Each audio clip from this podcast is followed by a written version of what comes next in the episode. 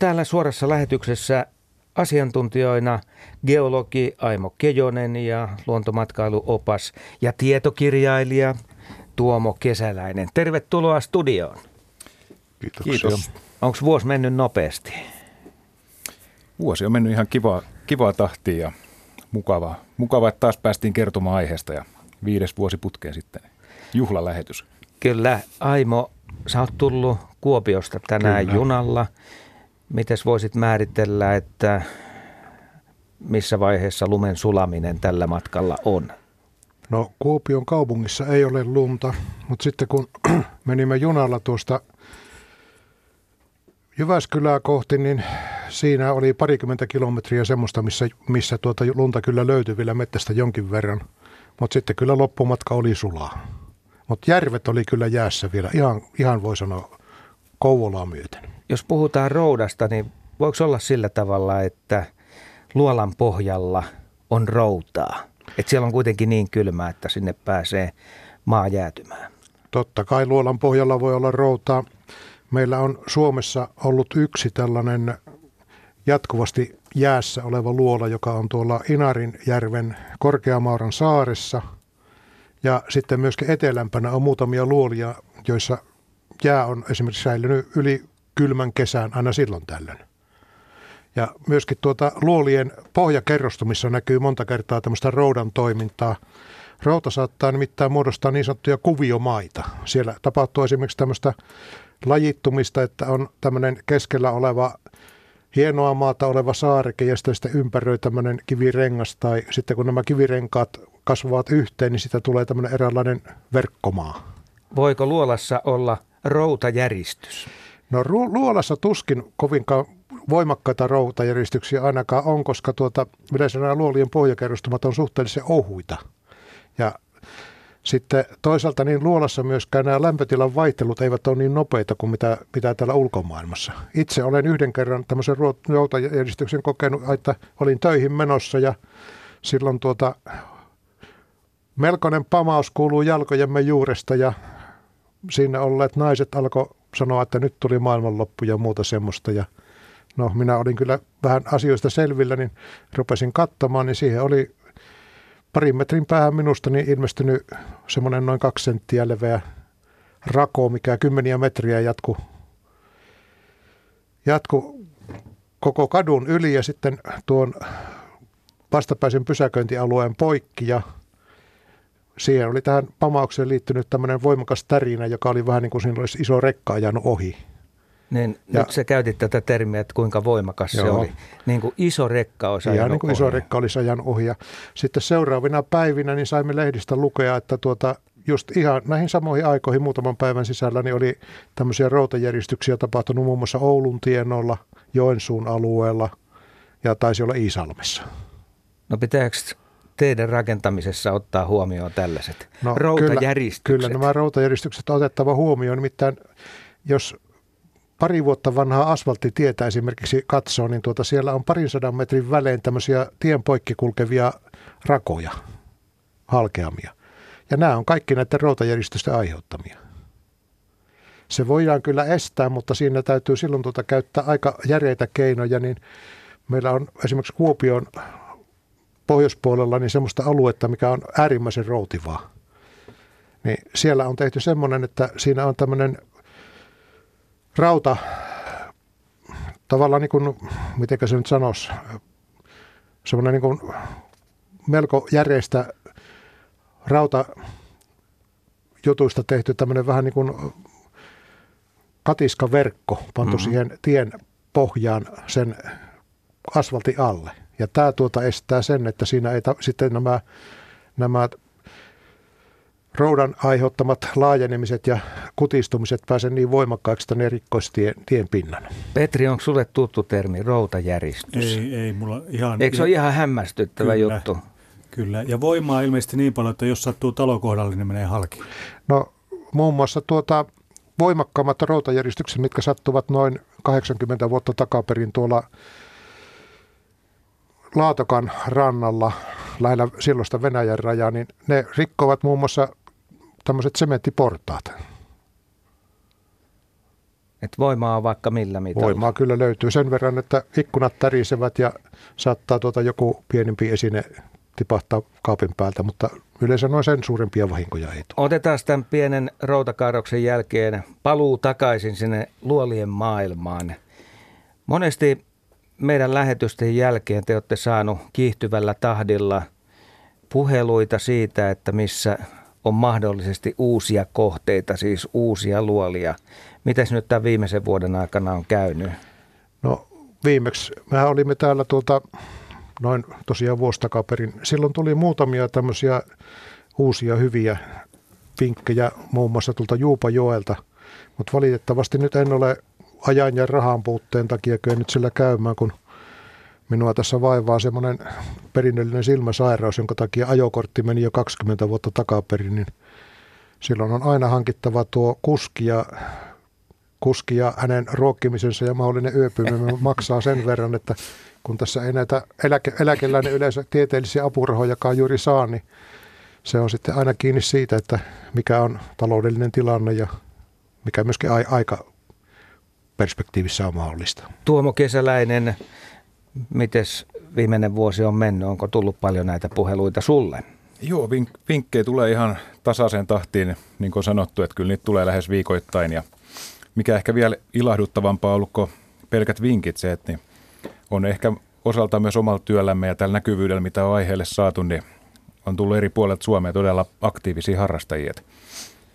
Esimerkiksi Pylkön sisarukset tuolta ja sitten tämmöinen henkilö kuin Juhan Muraali, jos mainitaan ihan nimeltä tällä kiitetään nyt suorassa lähetyksessä heitä hyvästä työstä, niin on todella paljon kartottanut ja kaivanut uusia paikkoja esille. Niin. Luolaharrastajien seura on toiminut noin kahdeksan vuotta, siis yllättävän lyhyen aikaa. Onko tämä tällainen tuore harrastus? Vai mistä se johtuu? Se on tota harrastuksena ehkä, mä luulen, että se on siitä suurin osa, kun Suomessa ei ole tämmöisiä maailman mittakaavassa suuria luolia. Että kyllähän ihmiset on luolissa käynyt tota, siitä asti kulkumamatkoja tehty, jos miettii Alaniat ja Teneriffat kaikki, niin siellähän on suosituimpia nähtävyyksiä nämä suuret tippukiviluolat, mihin on rakennettu rappuset ja valaistukset ja sinne tehdään opastettuja kierroksia tai omatoimimatkoja. Niin se ehkä, että nämä on ollut koettu tämmöisenä vähän vaatimattomimpana ja pienimuotoisena tämmöisenä korkeintaan retkikohteena, että niiden ympärille ei ole kehittynyt tämmöistä niin, niin sanottua luolaturismia, mitä sitten taas maailmalla isojen luolien kohdalla on mahdollista. Niin. Mutta jos osaa katsoa oikealla silmällä Suomen luolia, niin miten te määrittelette, että millaisessa luolamaassa me eletään? Eletään itse asiassa aika mielenkiintoisessa, koska tuota, useat nämä suuret luolat on nimenomaan näitä kalkkikiviluolia. Meillä löytyy oikeastaan kaikkea muuta kuin näitä kalkkikiviluolia. Meillä on muutamia semmoisia luolatyyppejä, joita ei oikeastaan tunneta muualta kuin Ruotsista ja Venäjältä. Mahdollisesti Yhdysvalloissakin saattaisi tai Kanadasta löytyä, mutta ei ole ainakaan minun korviini kantautunut tietoja sieltä. No nyt kun tällainen ilmoitus uudesta kohteesta tulee, niin se kuultiin, että pitäisi lähteä käymään siellä paikan päällä. Tehdäänkö luolasta joku raportti sitten ja sitä tutkitaan, että onko tämä luola vai luolan kaltainen paikka? No yleensä tuota tehdään sitten jonkinasteinen muistiinpanoraportti. Aikaisemmin, kun mä olin tuolla geologian tutkimuskeskuksessa, niin silloin oli siis ilman muuta se, että niin tuota, nehän sitten liitettiin tavalla tai toisella tuonne geologian tutkimuskeskuksen aineistoihin, mutta tässä nyt on sitten aika paljon myöskin semmoista luola tutkimusta tullut tehtyä, mikä on tullut tehtyä omalla ajalla ja omalla kustannuksella, niin niitä nyt kaikkia oikeastaan viitti antaa lahjaksikaan, kun siinä tuota, sitten kyllä tämä, niin kuin, voisiko nyt sanoa, aineistojen omistusoikeus sitten on aina hiukan semmoinen, että se kyllä hyvin mielellä otetaan vastaan, mutta sitä sitten enää saakaan käyttöönsä välttämättä. Se on tämmöistä, hei, puheluita luolista, luolan kaltaisista jutuista ja sellaisista, niitä otetaan tänä iltana vastaan. Mirjami vastaa puheille, puhelin numerossa 020317600. Siis tuttu numero 020317600. Sähköpostia saa lähettää. Sieltä Radio Suomen internet-sivulta löytyy palaiteluomaake tai sitten voi käyttää tuota radio.suomi.yle.fi. sähköpostiosoitetta. Tuomo Kesäläinen, Tuomo Kesäläinen ja Aimo Kejonen, te olette aika tehokas pari. Olette tässä viimeisten vuosien aikana tehnyt tavattomasti paksuja tietokirjoja. Ja nyt on jälleen uusi tullut. Eli nämä pyhät paikat Suomessa. Todella mielenkiintoinen. Miten, miten idea tästä syntyy? Me lähdettiin vähän yhdistämään sitä ehkä tuohon 2017 tähän Suomi 100 teemaan, että, että lähdettiin niin tällä niin juhlakirjan näkökulmasta vähän tekemään tätä ja esittelemään ihmiselle ja tuomaan tätä tietoa julkiseen ja helposti käsiteltävään muotoon, mikä entisaikoina on ollut pyhää. Että tämmöistä niin vanhaa kansanperinnettä sitten ihan esikristillästikin aikaa, että lähdettiin sieltä, että mitä vanhimpana pidetään, vanhimpana pyhänä paikkoina nämä kivikauden kalliomaalaustemppelit. Niin Miten se pyhä määritellään? Onko siitä mitään käsitystä, Aimo? No pyhä on sellainen, että se on tava- tämmöisestä tavallisesta elämästä erotettu todella pyhä paikka. Sinne niin ei mennä, sinne ei mennä kirjaimellisesti pyhä, että sinne ei mennä niin kuin sanotaan hollitupaan, vaan sinne mennään hyvin hiljaa rauhallisesti uhreja tuoden ja siellä myöskin ei vietetä pahaa elämää, koska taikka sitten jos vietetään pahaa elämää, niin sitten ne ovat semmoiset uhribakkanaalit, jotka tuota, ilmeisesti on kuuluneet aikanaan suomalaistenkin tämmöisiin tiettyihin vuotuismenoihin. No miten tähän sitten osuu rotkot, kalliot ja luolat? Ne on kaikki, paikkoihin? ne on kaikki semmoisia paikkoja, että, joissa ihminen kokee, että se on jollakin tavalla erikoinen. Meillä t- vanhaan aikaan oli se, että uskottiin, että siellä esimerkiksi asu, voi asua henkiä tai jotain muuta tämmöistä, mikä tuota, voi vaikuttaa ihmisen jokapäiväiseen elämään. Nykypäivänä me eikä uskota tämmöisiin henkiin sun muihin, mutta kun mennään tämmöiseen paikkaan, niin monta kertaa meille tulee sellainen luontoelämys, että, että voi joku, joku lauta, että mitä, miten tämä on oikein syntynyt ja mitä tämä oikein meinaa. Jos tässä sitten, sitten kun on näitä pyhiä paikkoja, mutta aika monen ison kiven tai joku tämmöinen se piruhan liitetään siihen hyvin usein, niin onko näillä yhteyttä? Kyllä. Nyt on semmoinen juttu, että meillä siis vanhaan aikaan käsitettiin oikeastaan, että joka paikassa, siis tämä on vanha metsäuskonnon piiristä, että joka, jokaisella asialla oli oma haltijansa. Ihmiselläkin oli oma haltijansa.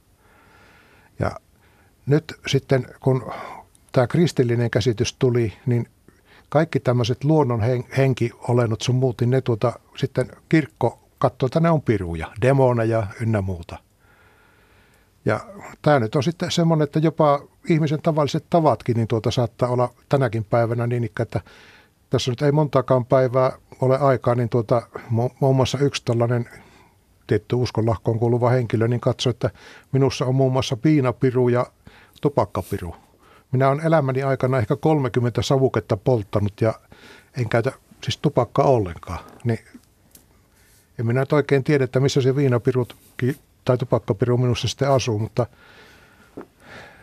näin tuota sitten demonisoidaan, voi sanoa ihan kilttikin ihminen tai paikka. Hmm. Ennen kuin jatketaan, niin otetaan tähän lähetykseen Soila Helsingistä. Tervehdys. Joo, tervehdys. Kalliostahan minä soitan, että no niin. tämä sopii oikein hyvin aiheeseen. Kato, kun vuonna 1984 mä olin Israelissa Kipputsilla ja sieltä sitten tehtiin retkiä tällaisiin luolakävelyihin ja siellä oli upeita luolia, siis semmoinen, mistä oikein hyvin mahtuu, siis että siellä on varmasti porukkaa ollut oikein kerralla isompikin määrä, mutta sitten oli semmoinen että mikä on luolan määritelmää, että olisi pitänyt ryöminällä mennä jonnekin onkaloon. Sinne mä en kyllä suostunut menee nuorena, tiedätkö, että jollain köydellä. Ja ryömi siis niin ahtaa se, että mikä on luolan määritelmää, että kuinka pikkunen se, että just kun ihminen sinne survoutuu, niin sekö tekee siitä luolan? Erittäin hyvä kysymys. Aimo. Joo, Joo. tämä luolan määritelmä on semmoinen homma, että me kun ruvettiin 1982 tämän geologian tutkimuskeskuksen tämmöisen oma, oma toimiryhmän kanssa tutkimaan, että mitä luolia Suomessa on, niin me otettiin aluksi selvää, että mikä on kansainvälisesti luolan määritelmä. Niin pienin määritelmä, mikä me löydettiin, oli tuolta Saksasta peräisin. Siellä määriteltiin luola niin ikään, että mikäli kalkkikiven onkaloon mahtuu sukkapuikko, niin se ei ole luola, vaan tiehyt. Mutta jos sinne mahtuu lyijykynä, niin se on luola. Ja suurin määritelmä, mikä tuota me löydettiin, oli amerikkalainen. Se oli sellainen, että luolasta ei voida puhua, en, ellei siellä ihminen kykene kävelemään 110 jaardia. Se on semmoinen, onko se 120 metriä suurin piirtein, näkemättä päivän valoa. Ja me sitten jouduttiin ottamaan tämmöinen, että luola on, tai siis suomalainen luola on meidän määritelmämme mukaan maassa tai kallioperässä oleva onkalo tai tila, jolla on katto, seinät, lattia ja joka on niin suuri, että sinne kolme ihmistä mahtuu suhteellisen mukavasti sateenpitoon. Juh. Ja luoliksi myöskin hyväksytään semmoiset isot kalliolipat, niistä puhutaan niin sanottuna lippaluolina tai puoliluolina, jotka on niin suuria, että sinne kymmenen henkeä mahtuu se alle leiriytymään. Joo, aivan. Tämä oli tosi hyvä tieto kyllä. Oh, ja sitten on hyvä myös Joo. muistaa se, että se luolla on sellainen kokonaisuus, että se saattaa olla tämmöisiä erilaisia osioita, että vaikka siinä on sahdas ryömintä, niin Joo. niin mitä niin se voi olla ensin kapeampaa käytävää ja sitten levenee. Niin, usein se sisältää just tämmöistä, että siinä on ryömintää ja sitten sieltä lopulta aukeaa se palkinto, sitten tämmöinen isompi kammio. No niin. Että sekin, että sitten sit kun uskaltautuu vaan ryömimään sinne, että on kuullut niin, esimerkiksi tämmöisiä... Että... En kyllä mennyt sinne, että mä ajattelin, että mä menin pikkuleipiin syömään bussiin. No niin, se on aina riski tietysti, jos se ei ole varma, että mitä siellä vastassa on. Niin, niin justiinsa. Mutta on kuullut tuolta jostain Keski-Euroopastakin semmoisia luolia, että siellä saattaa puoli kilometriäkin joutua ryömimään ihan tota käärmemäisesti luikertelemaan, jos tahdasta käytävästä siellä perällä ja sitten tämmöisiä kammioja, missä mahtuisi lähestulkoon lentokoneen kanssa lentämään sisällä. Niin. Joo, aivan, kato, niinhän se on. Sitä on myöskin se, että niin tuota, luolissahan voi olla jokseenkin tuota ikävääkin, niin minäkin olen se esimerkiksi semmoisessa luolassa käynyt, että annettiin etukäteisneuvo, että menkää niin kuin kyljellänne ja päättäkää, että kummalla kyljellä menette sinne. Koska tuota, siellä oli mutaa pohjalla semmoinen noin 10 senttiä ja tuota, sitten ainakin toinen puoli säilyi niin ikään, että ei ollut silmät täynnä mutaa, kun tuota, tultiin lopulta sinne perille. Joo, ei kyllä, ei mua kiinnosta sellaiset ryönnimiset ainakaan tähän ikään, mutta ei silloin nuorenakaan. Että, no niin. Et sitten jos sinne mahtuu ihan hyvin menee, käy. Niin ja Uudessa-Seelannissahan siellä oli sitten tämmöinen glowworm, eli kiltomaton luola kanssa. Sinne mentiin veneellä. Ja sitten hirveästi kiltomatoja seinissä. Juu. Siellä. Se oli ihan upea kyllä. Se oli kuin yö taivas. Joo, Kuubassa muuten kävin semmoisessa luolassa, että tuota siellä oli eliökuntaa aika rumasti, koska tuota, siinä asuu muutama miljoona kappaletta lepakoita. No ja tuota, ne olivat sitten tuota, tehneet semmoisen, että siellä oli noin 10-20 senttiä paksu tämmöinen lantakerros lattialla. Oi, ja oi. Tuota, sitten edelleen niin tätä lantaa ja mahdollisesti siltä katosta tippuvia lepakoita niin söi tämmöiset, mitä nyt olisi ollut viitisen senttiä pitkät, luultavasti jotain on niin. russakan sukulaisia. Oi, ja tuota, oi, no ei näitä, näitä tuota, niitä, niitä oli taas niin paljon, että sitten semmoinen joka kerta, kun astui astu tuota tuohon luolan pohjalle, niin kuului krunts, pluts, krunts, pluts. Ja tuota, sitten tämän luolan seinän vierillä, niin taas sitten tuota, oli semmoisia esimerkiksi isoja hämähäkkejä ja skorpionia, jotka söi sitten tuota ilmeisesti lähinnä näitä torakoita.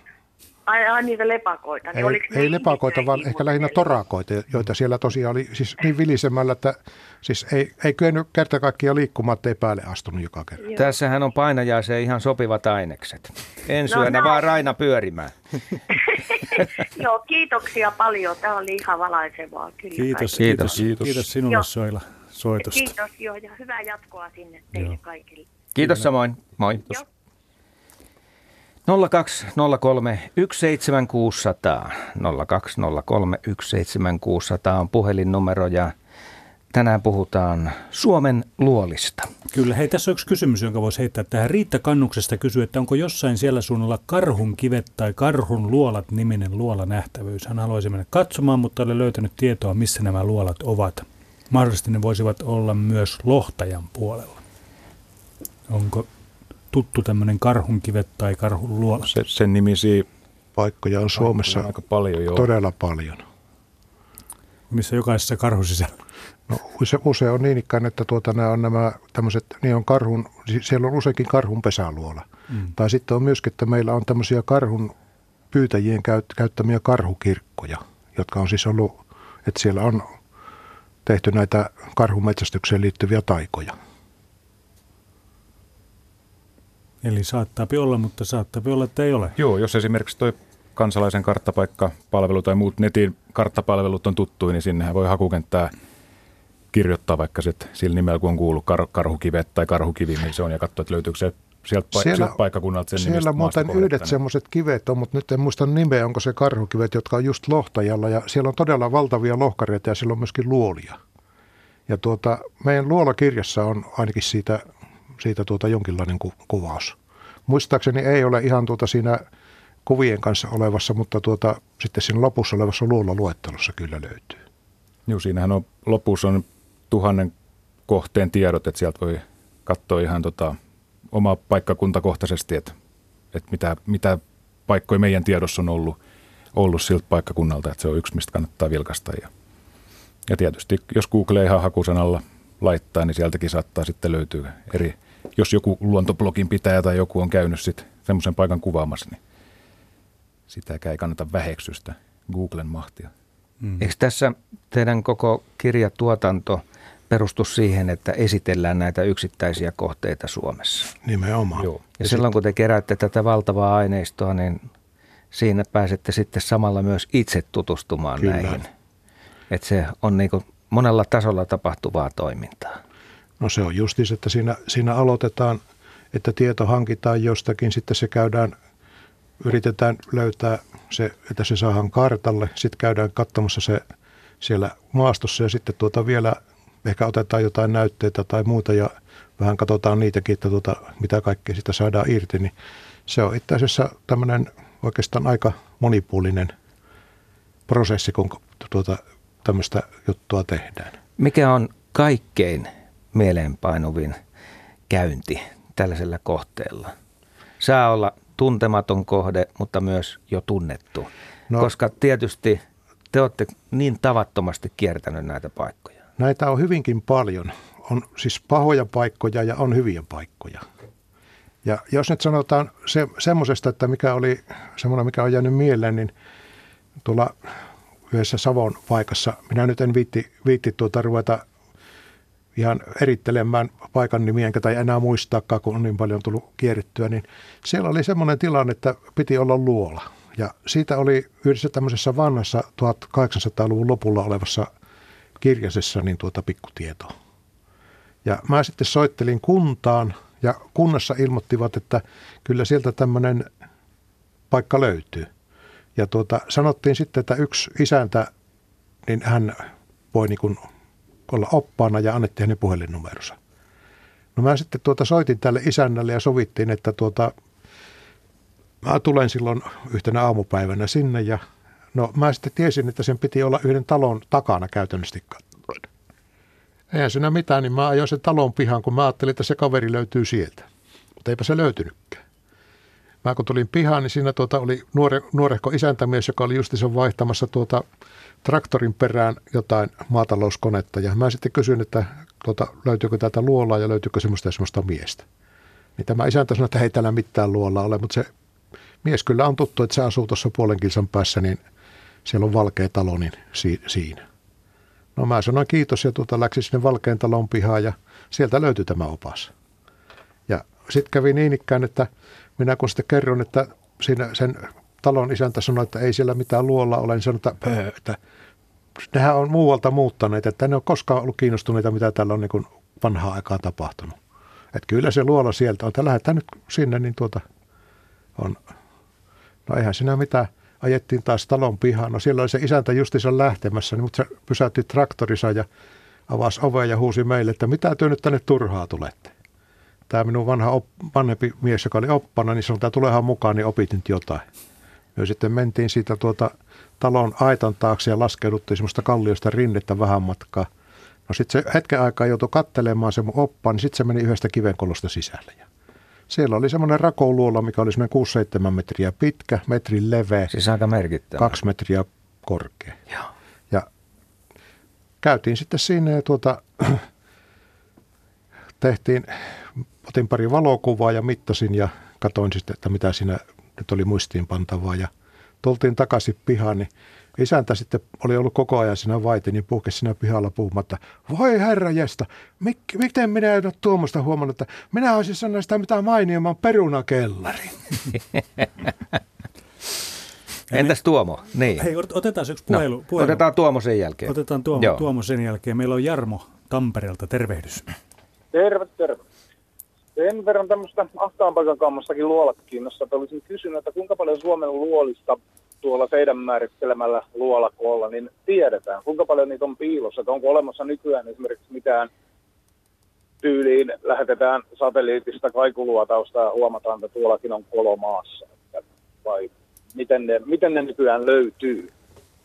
Kyllä ne aika pitkälti löytyy. No jos ensin sanotaan, että vaikka olisi vähän ahtaan paikan kammoa, niin Suomesta löytyy kyllä paljon semmoisia luolia, mihin voi mennä, missä ei tarvitse tämmöistä tota, kammoa kokea. Mutta tota, aika pitkälti me oltu näiden vinkkejä varas nimenomaan, että ihmiset laittaa, laittaa vinkkejä, että täällä on luola, että kannattaa tulla katsomaan. Ja toinen, mitä itse nyt on tässä viime vuosina aika paljon tehnyt, niin tosiaan noi maastokartat ja ilmakuvat on aika tärkeää, että sieltä löytyy semmoisia halkeileet isoja kallioalueita tai sitten tämmöisiä jyrkäntän aluslouhikoita, että ne on aika potentiaalisia paikkoja. Joo. Ja nyt on tota, just nämä joka vuosi koko ajan parantuu, kehittyy nämä karttapalvelut, että se nyt on koko ajan erilaisia mahdollisuuksia ja niin, muuta, niin, miten, pyst, miten pystyy keilaamaan niitä maaston muotoja. Käytännössä mahdoton sanoa sitten, että kuinka paljon on löydetty, kuinka paljon on vielä piilossa. Joks niitä alkaa kohta olla 2000 näitä kohteita? Ei ole 2000 vielä, mutta kyllä, kyllä niitä semmoiseen tahtiin tulee, että meillä on useampi sata tarkistamattomia kohteita ja koko ajan tulee, että, että periaatteessa jos olisi aikaa ja motivaatioa, niin melkein joka päivä voisi käydä tänä kesänäkin etsimässä tai tarkistamassa uuden paikan ja silti niitä jäisi vielä tarkistamatta, että kyllä niitä varmaan sinne 2000 yli päästä, jos kaikki luolan määritelmä, niin, niin. luolan niin. mittaat täyttävät onkalot tota, pistettäisiin listalle. Niin. No niin, hyvä, kiitoksia. Se oli ihan no. hyvä vastaus. Jep, ja tuollahan on valtavat, jos miettii jotain Lapin erämaitakin, niin siellä on ihan käymättömiä alueita, että pää, sääntö, nyrkkisääntö on vähän tämmöinen, että luoli tunnetaan ja me tiedetään eniten semmoisilta seudut, missä ihmiset liikkuukin eniten. Että, niin aivan tietysti, joo. Että sieltä, sieltä, jalka koskaan, niin ihmisen jalka jokin kallelle astunut, niin eipä tiedä, mitä sen alla. Ja niin, niinpä. Hyvä, kiitoksia. Kiitos. Kiitos soitosta. Kiitos soitosta. Ja nyt Tuomo. Joo, eli mieleenpainuvin luolakokemus täältä Suomesta. Joo. Eli käynti joko tutulla kohteella tai sitten tuntemattomalla. Kyllä se aina hienoin, hienoin niitäkin on aika paljon, että siitä on nyt vaikea, vaikea vähän sama kuin Aimollakin, niin lähtee erittelemään, mutta kyllä se on näin kuin uuden kohteen lähtee, varsinkin jos on sellainen hiukan, hiukan epämääräinen, että ei tiedä niin yhtään mitä se vastaus on, ja sitten jos se ylittää odotukset, niin kyllä se on sitten semmoinen ihokarvoin nostattava kokemus. Että yksi, mikä on jäänyt mieleen mun ja Aimo yhteisiltä matkoilta, vähän samantapainen tarina kuin Aimollakin. Tuolla Porissa oli tämmöinen Lyttylän pirunpesä, missä oli myös sitten paikalliset vähän vähätteli, kun käytiin sitä kyselemässä siitä, niin sanoisit kysellä jotain onkaloita, että joku lohkare ja saattaa siinä joku kivenkolo olla, mihin voi ihminen mennä. Että se oli semmoinen tosi vähättelevä se sävy.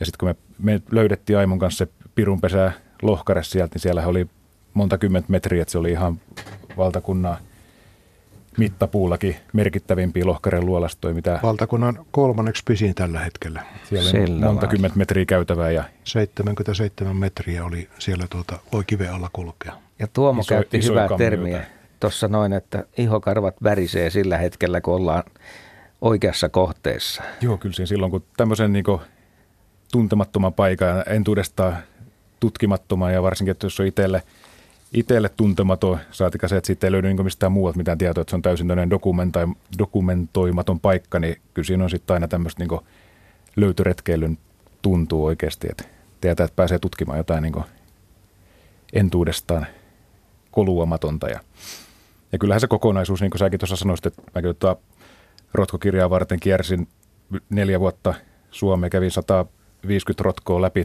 ja – kävelin tuhansia kilometrejä ja ajoin auton kanssa kymmeniä tuhansia kilometrejä ympäri Suomea, niin kyllähän se on niin mahtava seikkailu jo kokonaan se prosessi, että eihän semmoista, harva pääsee Suomessa kokemaan semmoista settiä.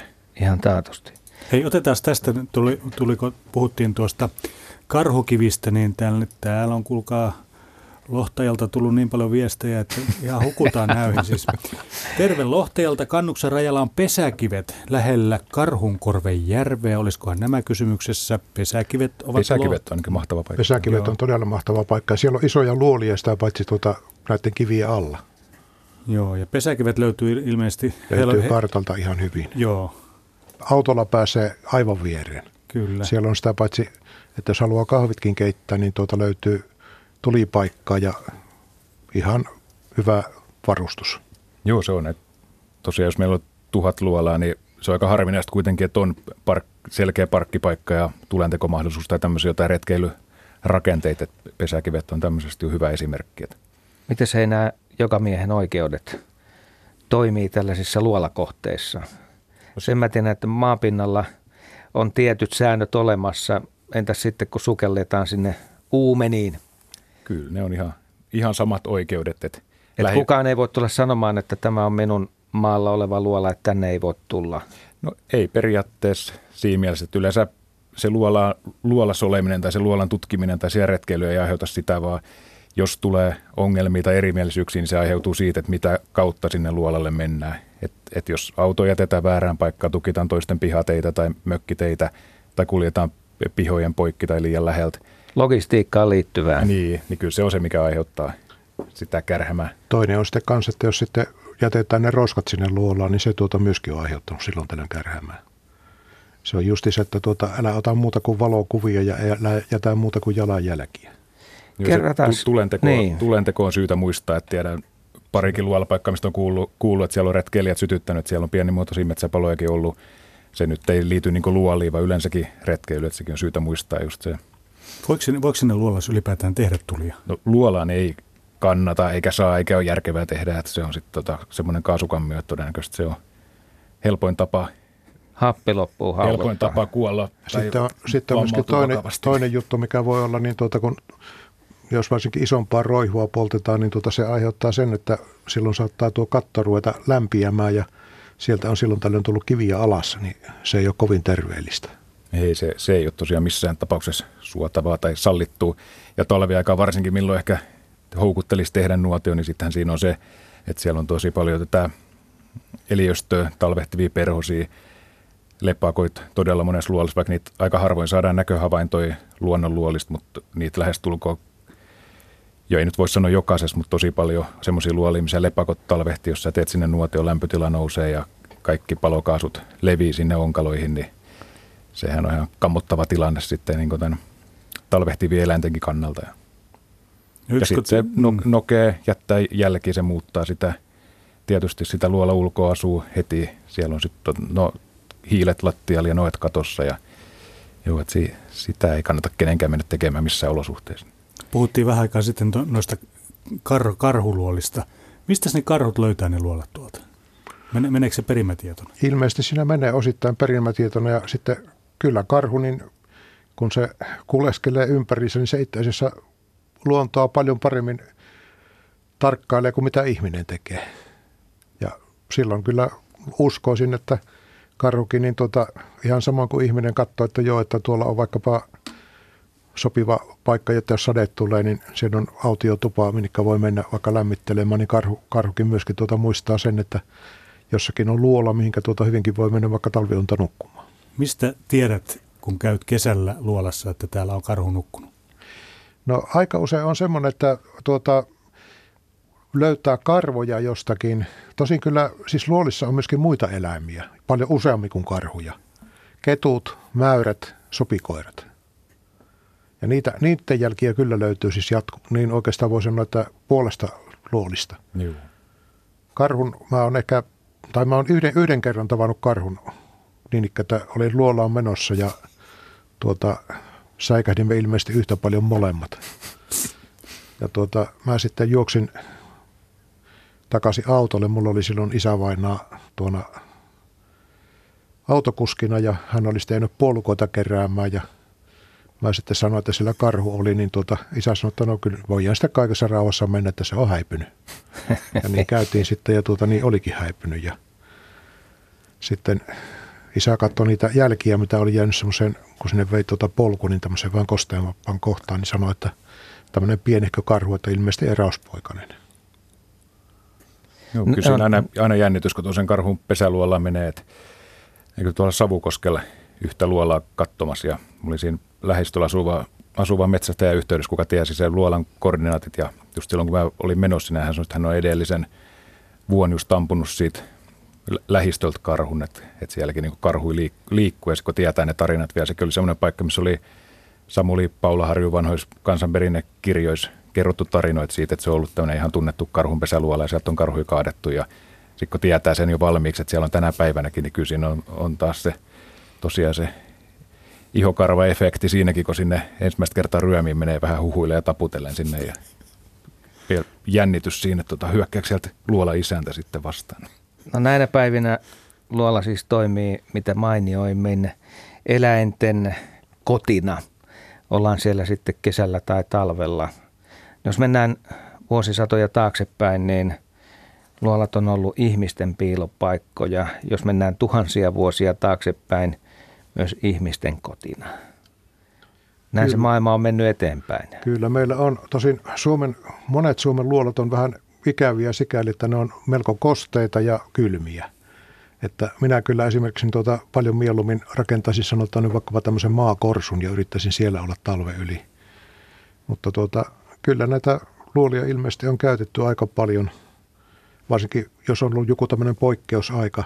Meillähän on me, esimerkiksi lähes joka kolmannesta luolasta niin tuota kerrotaan tarinoita, että siellä on piileksitty, sanotaan ison vihan, pikkuvihan, Suomen sodan, vapaussodan ja tuota viimeisen maailmansodan aikana. Muun muassa on parikin tämmöistä paikkaa, missä on, voi sanoa jokaisen sotavaiheen aikana niin joku ollut piilossa. Miten sä määrittelisit, että onko ne ollut hyviä piilopaikkoja? Jos alueelle tulee ihminen, joka ei tunne koko seutukuntaa, niin todennäköisesti on. Todennäköisesti erittäin hyvä piilo silloin.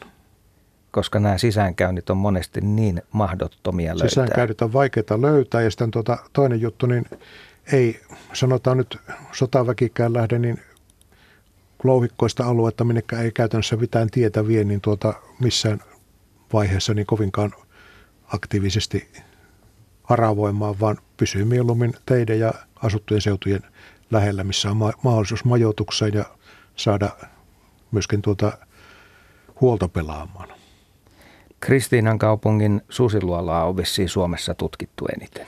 Joo, sitä on tutkittu. mitä kaikkea siellä onkaan tapahtunut. Joo, siinä on tuota, susiluolossa niin ollaan vähän kahta mieltä, että toiset uskoo, että siellä on Neandertal-ihminen asunut ja toiset on sitä mieltä, että se on luonnon tuotetta nämä mahdolliset kivityökalut. Että ne on sinne tullut. Joo, siinä on, sieltä on myöskin löydetty tämmöisiä, mitkä on tulkittu, että siinä on snuutiota poltettu, mutta toiset taas sitten väittää, että siinä on vaan esimerkiksi metsäpalo polttanut luolaa jostain syystä joutuneita puun kalikoita ja näin on tämä hiili, hiili tuota paikka siihen Kum, luolan, luolan lattian sisään mennyt. Kumpi näkemys on pinnalla tällä hetkellä? No voi sanoa 50-50. Tasapeli.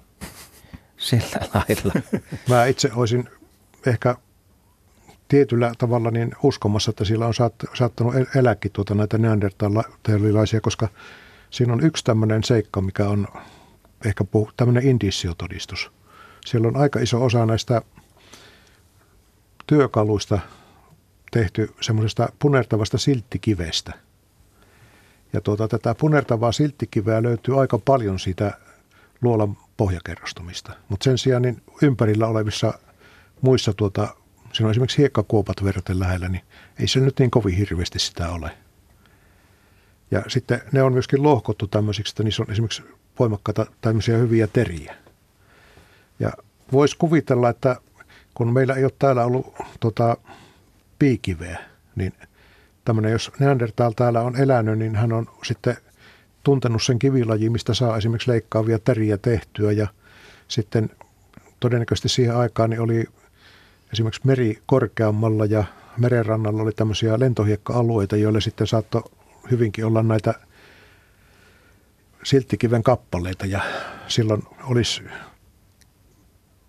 hyvin suuri mahdollisuus, että tuota, semmoista kivilajia, joista voidaan työkaluja tehdä, niin on kerätty ja viety sinne luollaan ja siellä nyt sitten on varastossa. varastossa tänäkin päivänä tätä ainetta vähän enemmän kuin mitä kaikkialla ympäristössä. Kuvaakaas molemmat, miltä se susiluola näyttää. No se on, se on aika iso. Se on aika iso. Ehkä siinä on tätä hiukan latistaa tietysti sitä luontoelämystä se, että se on aika myllätty se maisema ja sitten siinä on nyt nykyisinkin tietysti näiden arkeologisten kaivausten takia, mitkä on edelleenkin kesken ja osittain ilmeisesti käynnissäkin silloin tällöin, niin sehän on täysin aidattu, että siinä on semmoinen vahva metalliaita koko sen luolan suuaukolla. Ja itse asiassa Saimulla on siitä sellainen vanha kuvakin, missä näkyy, että missä, millainen se on ollut alun perin, niin se, se on niin täysin kaivettu auki, että siinä niin ehkä luontoelämystä on mahdollisuus sillä saavuttaa, mutta jossain vaiheessa siellä oli jotain tämmöisiä tehty, tehty tämmöisiä jotain niin patsaitakin, tai miksi sanoit, että se oli tehty vähän niin kuin tämmöinen näyttely, että se on ehkä sillä hiukan, mitäs nyt sanoisi, epäluonnollinen paikka, että sitten, mutta onhan se iso lattiapinta-ala, siinä on valtavasti ja muuta. Ja tosiaan tämä kiehtova historia, että jokainen voi siellä sitten pääseekö sinne sisälle vai ei, vai joutuuko sitten sen metalliadan takaa katsomaan, niin tehdä sitten omat johtopäätöksensä, että olisiko se ollut sovelias asumiskäyttöön. Mitä se mun mielestä olisi just, mitä Aimo sanoi, että Suomen luolat aika usein tämmöisiä kylmiä kolkkoja, niin se on enemmän tämmöinen laavu, laavumainen tämmöinen valtava tila, että siellä olisi kyllä ollut oikein luksusta elellä silloin, kun ei parempaa ollut tarjolla. Niin Otetaan puhelu. Otetaan Herkko Janakkaasta. Tervehdys. Tervehdys. Kerropas juttusi. Tervehdys. Täällä Herkkoa Janakkalasta. No niin, morjens. Kerro luola asiaa meille, mitä haluat kysyä. Haluan kertoa semmoisen, että täällä Janakkalassa on semmoinen mustan virran luola.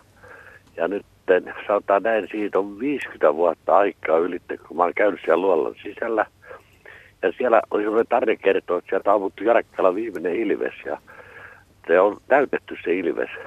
Nythän ilves sieltä luurestaan, mutta pitkä oli poissa. Ja se on muistikuva, että se, oli, se on, tiedän, käy katsomassa 7-2 senttiä korkea se lähtöaukko. Ja se menee aika pitkälle kallion sisään tässä Mustanvirran lampen vieressä. Että onko tätä koskaan rekisteröity sillä lailla, tätä luola. Siellä kävi aikanaan, kun tuossa tuo eri keskus, niin jopa veet lapsia katsomaan sitä luolaa.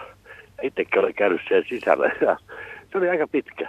Nyt on paikalla muuten hyvä nimi. Mustan virran luola. Joo, Mustan virran luola nimeltä. Ja, ja siellä itse tarina vei serkkuni katsoa, se ei tiedä sitä mitään ja mentiin katsoa, ei uskaltu enää mennä sisään, kun me, tota, se on niin matala se lähtöaukko, mutta sieltä sisältä se oli suurempi. Että, että olisi kiva tietää, onko tämä rekisteröity, että ja siellä on tosiaan tämmöinen ilvestarina, ja jopa väittävät, että siellä miehet pelasi korttia sen ryömisen sisään ja pottivat nuotion, että mitä äsken tuossa kerroitte, niin että ei saisi, että sieltä olisi ilmaukko, että se nuotion savu meni pois sieltä juu, juu. ylemmäs. Miltä se kuulostaa? Kyllä tämä ihan, ihan mahdollinen tarina, että kyllä niitä Ilves, Ilves-tarinoita on, on vastaavia luoliin liittyen ja sama, sama tämä on ollut tämmöisiä niin jonkinnäköisten miesporukoiden tämmöisiä piilopirtteitä, tämmöisiä, että on, on näitä kortinpeluja, uhkapeliä ja ryyppytarinoita, että sinne on sitten no juu, miesväki kerääntynyt. Kyllä nämä, kyllä nämä on näitä ihan tota klassikko, klassikkotarina-aineksi. Että kyllä jostain tuo Mustavirran luola on niin tutun oloinen nimi. Mä en muista, muistaaks no, Aimo tarkemmin, että onko, onko joku meistä siellä käynyt? Itse en ole käynyt. on Janakkalan keskus Turenki ja siitä semmoinen 15 kilometriä, missä mä asun tässä lähellä. No joo. Mutta en ole enää vuosiin uskaltanut mennä vähän jonkinlainen kammoto, mutta nuorena poikana mentiin sen sisälle ja se oli mun mielestä pari metriä korkea ja aika tilava ja aika pitkälle mentiin sen kallion sisään taskulampujen kanssa. No joo. Että en, kiva. En osaa sanoa kyllä tästä. Tuota, mä on tosiaan tuota, tätä, tätä luola-aineistoa niin paljon, että ei enää muista kaikkea, kun ensistäänkin on toista tuhatta meidän porukka käynyt tarkistamassa ja sitten on vielä niin tuota erinäinen määrä satoja, mitkä on tuota tarkistamatta, mutta joista on tuota jonkunlainen vinkki saatu, niin jos niin. viittisit vielä nimesi sanoa ja puhelinnumeron, niin... No joo. Tai Mä tehdään niin, että otetaan hei puhelinnumero tuolta. Se on, se on tuolla puhelin vastaajalla, niin ei tarvitse tähän radioon sanoa, joo. Ra- sanoa Selvä, sitä. Sulle joo, voi tulla vähän enemmänkin soittoja sitten tähän asiaan liittyen. Joo, mutta Mutta ihan oli mielessä, jos muuta yhteyttä lähtisin vaikka katsomaan ja jopa rohkelisin ehkä, just pääsisin varmaan augusta lisää, että jos, Joo, jos Joo tämä on oikein, että... oikein kiinnostava vinkki. Niin. Joo, tervetuloa. Että kyllä mä haluaisin vielä tutustua nuorena poikana. Käytiin siellä, että Joo. Marjasteltiin siinä ympäristössä ja kalastettiin mustasavirrassa. Se on lampi, mustavirta. Joo, katsotaan. Ja se on vähän nousee siitä, semmoinen kallio, aika korkea kallio, särkkä nousee ja se lähtee sieltä semmoinen, että siinä on semmoinen etutilake, että siinä edeskö joku tuoltare tuotteita joskus, että siinä pääsee sateen suojaan. Mutta se on tosiaan meni aika syvälle mun mielestä ne kallioon. Joo, kyllä se ehdottomasti jo, että jos tota, aikataulut sopii yhteen ja meillä on tässä jossain välissä aikaa siellä käydä, niin jos se tosi Joo, mielenkiintoista. Aina kiva, kiva mennä tota, op, paikallisen oppaan johdolla aina, niin ei tarvitse etsiä niin kovin. Lähden mukaan ehdottomasti. Joo, kiitos. Joo. Joo, hyvät illanjatkoita. Kiitos, kiitos, kiitos soitosta. Kiitos. Herkolle kiitos. kiitoksia. Janakkalalaiset huomioon, pistäkää sähköpostia ja vahvistakaa havainto. Näin, näin se juttu kiertää ja hyvä huomata, että tässä tämä nimi, nimi tukee tätä valtavan hyvää tarinaa. Mustan virran luola. Ja mä huomasin kyllä, että molemmat asiantuntijat oli, etten sanoisi inno, innosta pinkeänä täällä studiossa kuullessaan tämän. Joo, kyllä ja tällä on... tavalla ne taitaa ne puhelut yllättäen aina tulla sitten. Tällä tavalla aika usein tulee ja tuota, nämä on aina, aina tuota kiinnostavia, koska ei koskaan, koskaan ei tiedetä, mitä siltä loppujen lopuksi löytyy. Joskus pettyy, mutta kyllä täytyy sanoa, että useimmin on iloinen yllätys. Joo. Onko monesti niin, että tarina on vahvempi kuin itse kohde?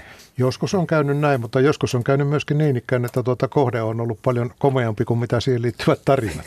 Joo, siinä onkin vähän, vähän tämmöinen tota ristiriita, kun sitten sitä vähän miettisin ja naureskelinkin, kun tuntuu, että mitä komeampi luola, niin sitä vaisummat tarinat ja sitten saattaa olla joku tämmöinen pikkuinen, mihin nippanappa mahtuu se kolme aikuista sisälle ja sitten sit kerrotaan, että siellä on joku jättiläis suku asunut suorastaan. Niin tota... Yle. Radio Suomi.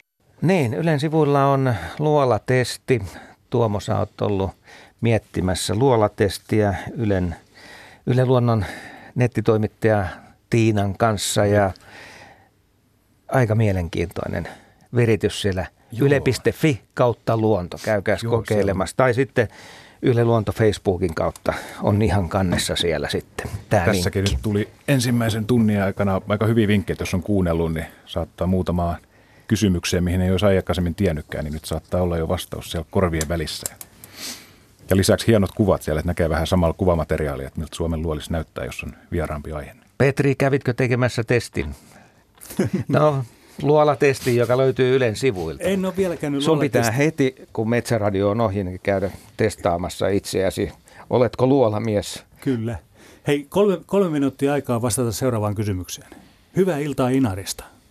Kerrotteko, kuinka karhunpesäkivi Möyssäjärvellä on syntynyt? Eli kyseessä on isä, iso sisältä onttokivi. Se on tafoni.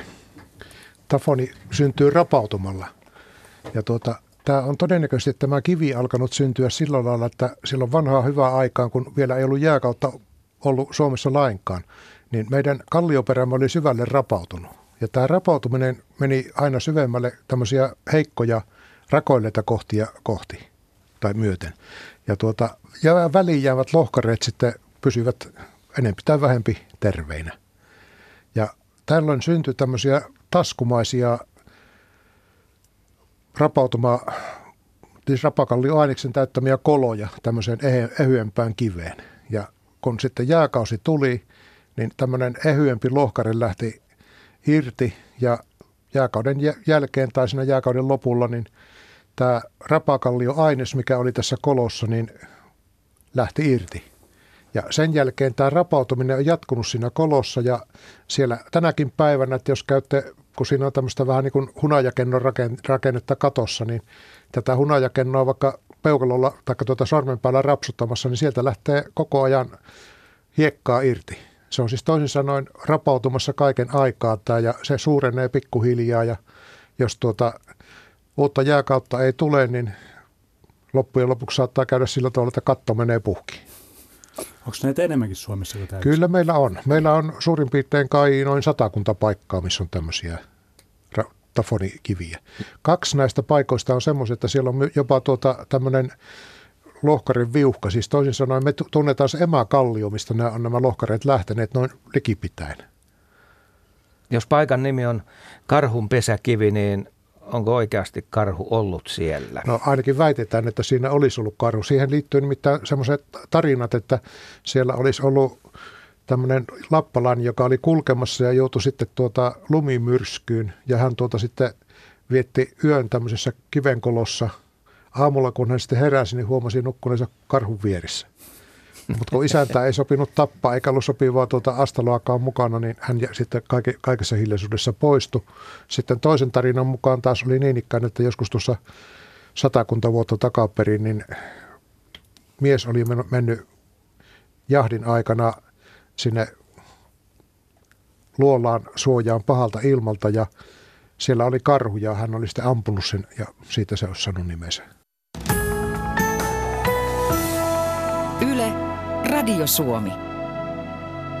Mulla on käynyt monta kertaa sillä tavalla, että vaikka en nyt luolissa alinomaan käykkään, niin tällaiset louhikot ja kalliot, jotka on järven rannassa ja tavallaan jatkuu sitten siitä pinnan alapuolelle.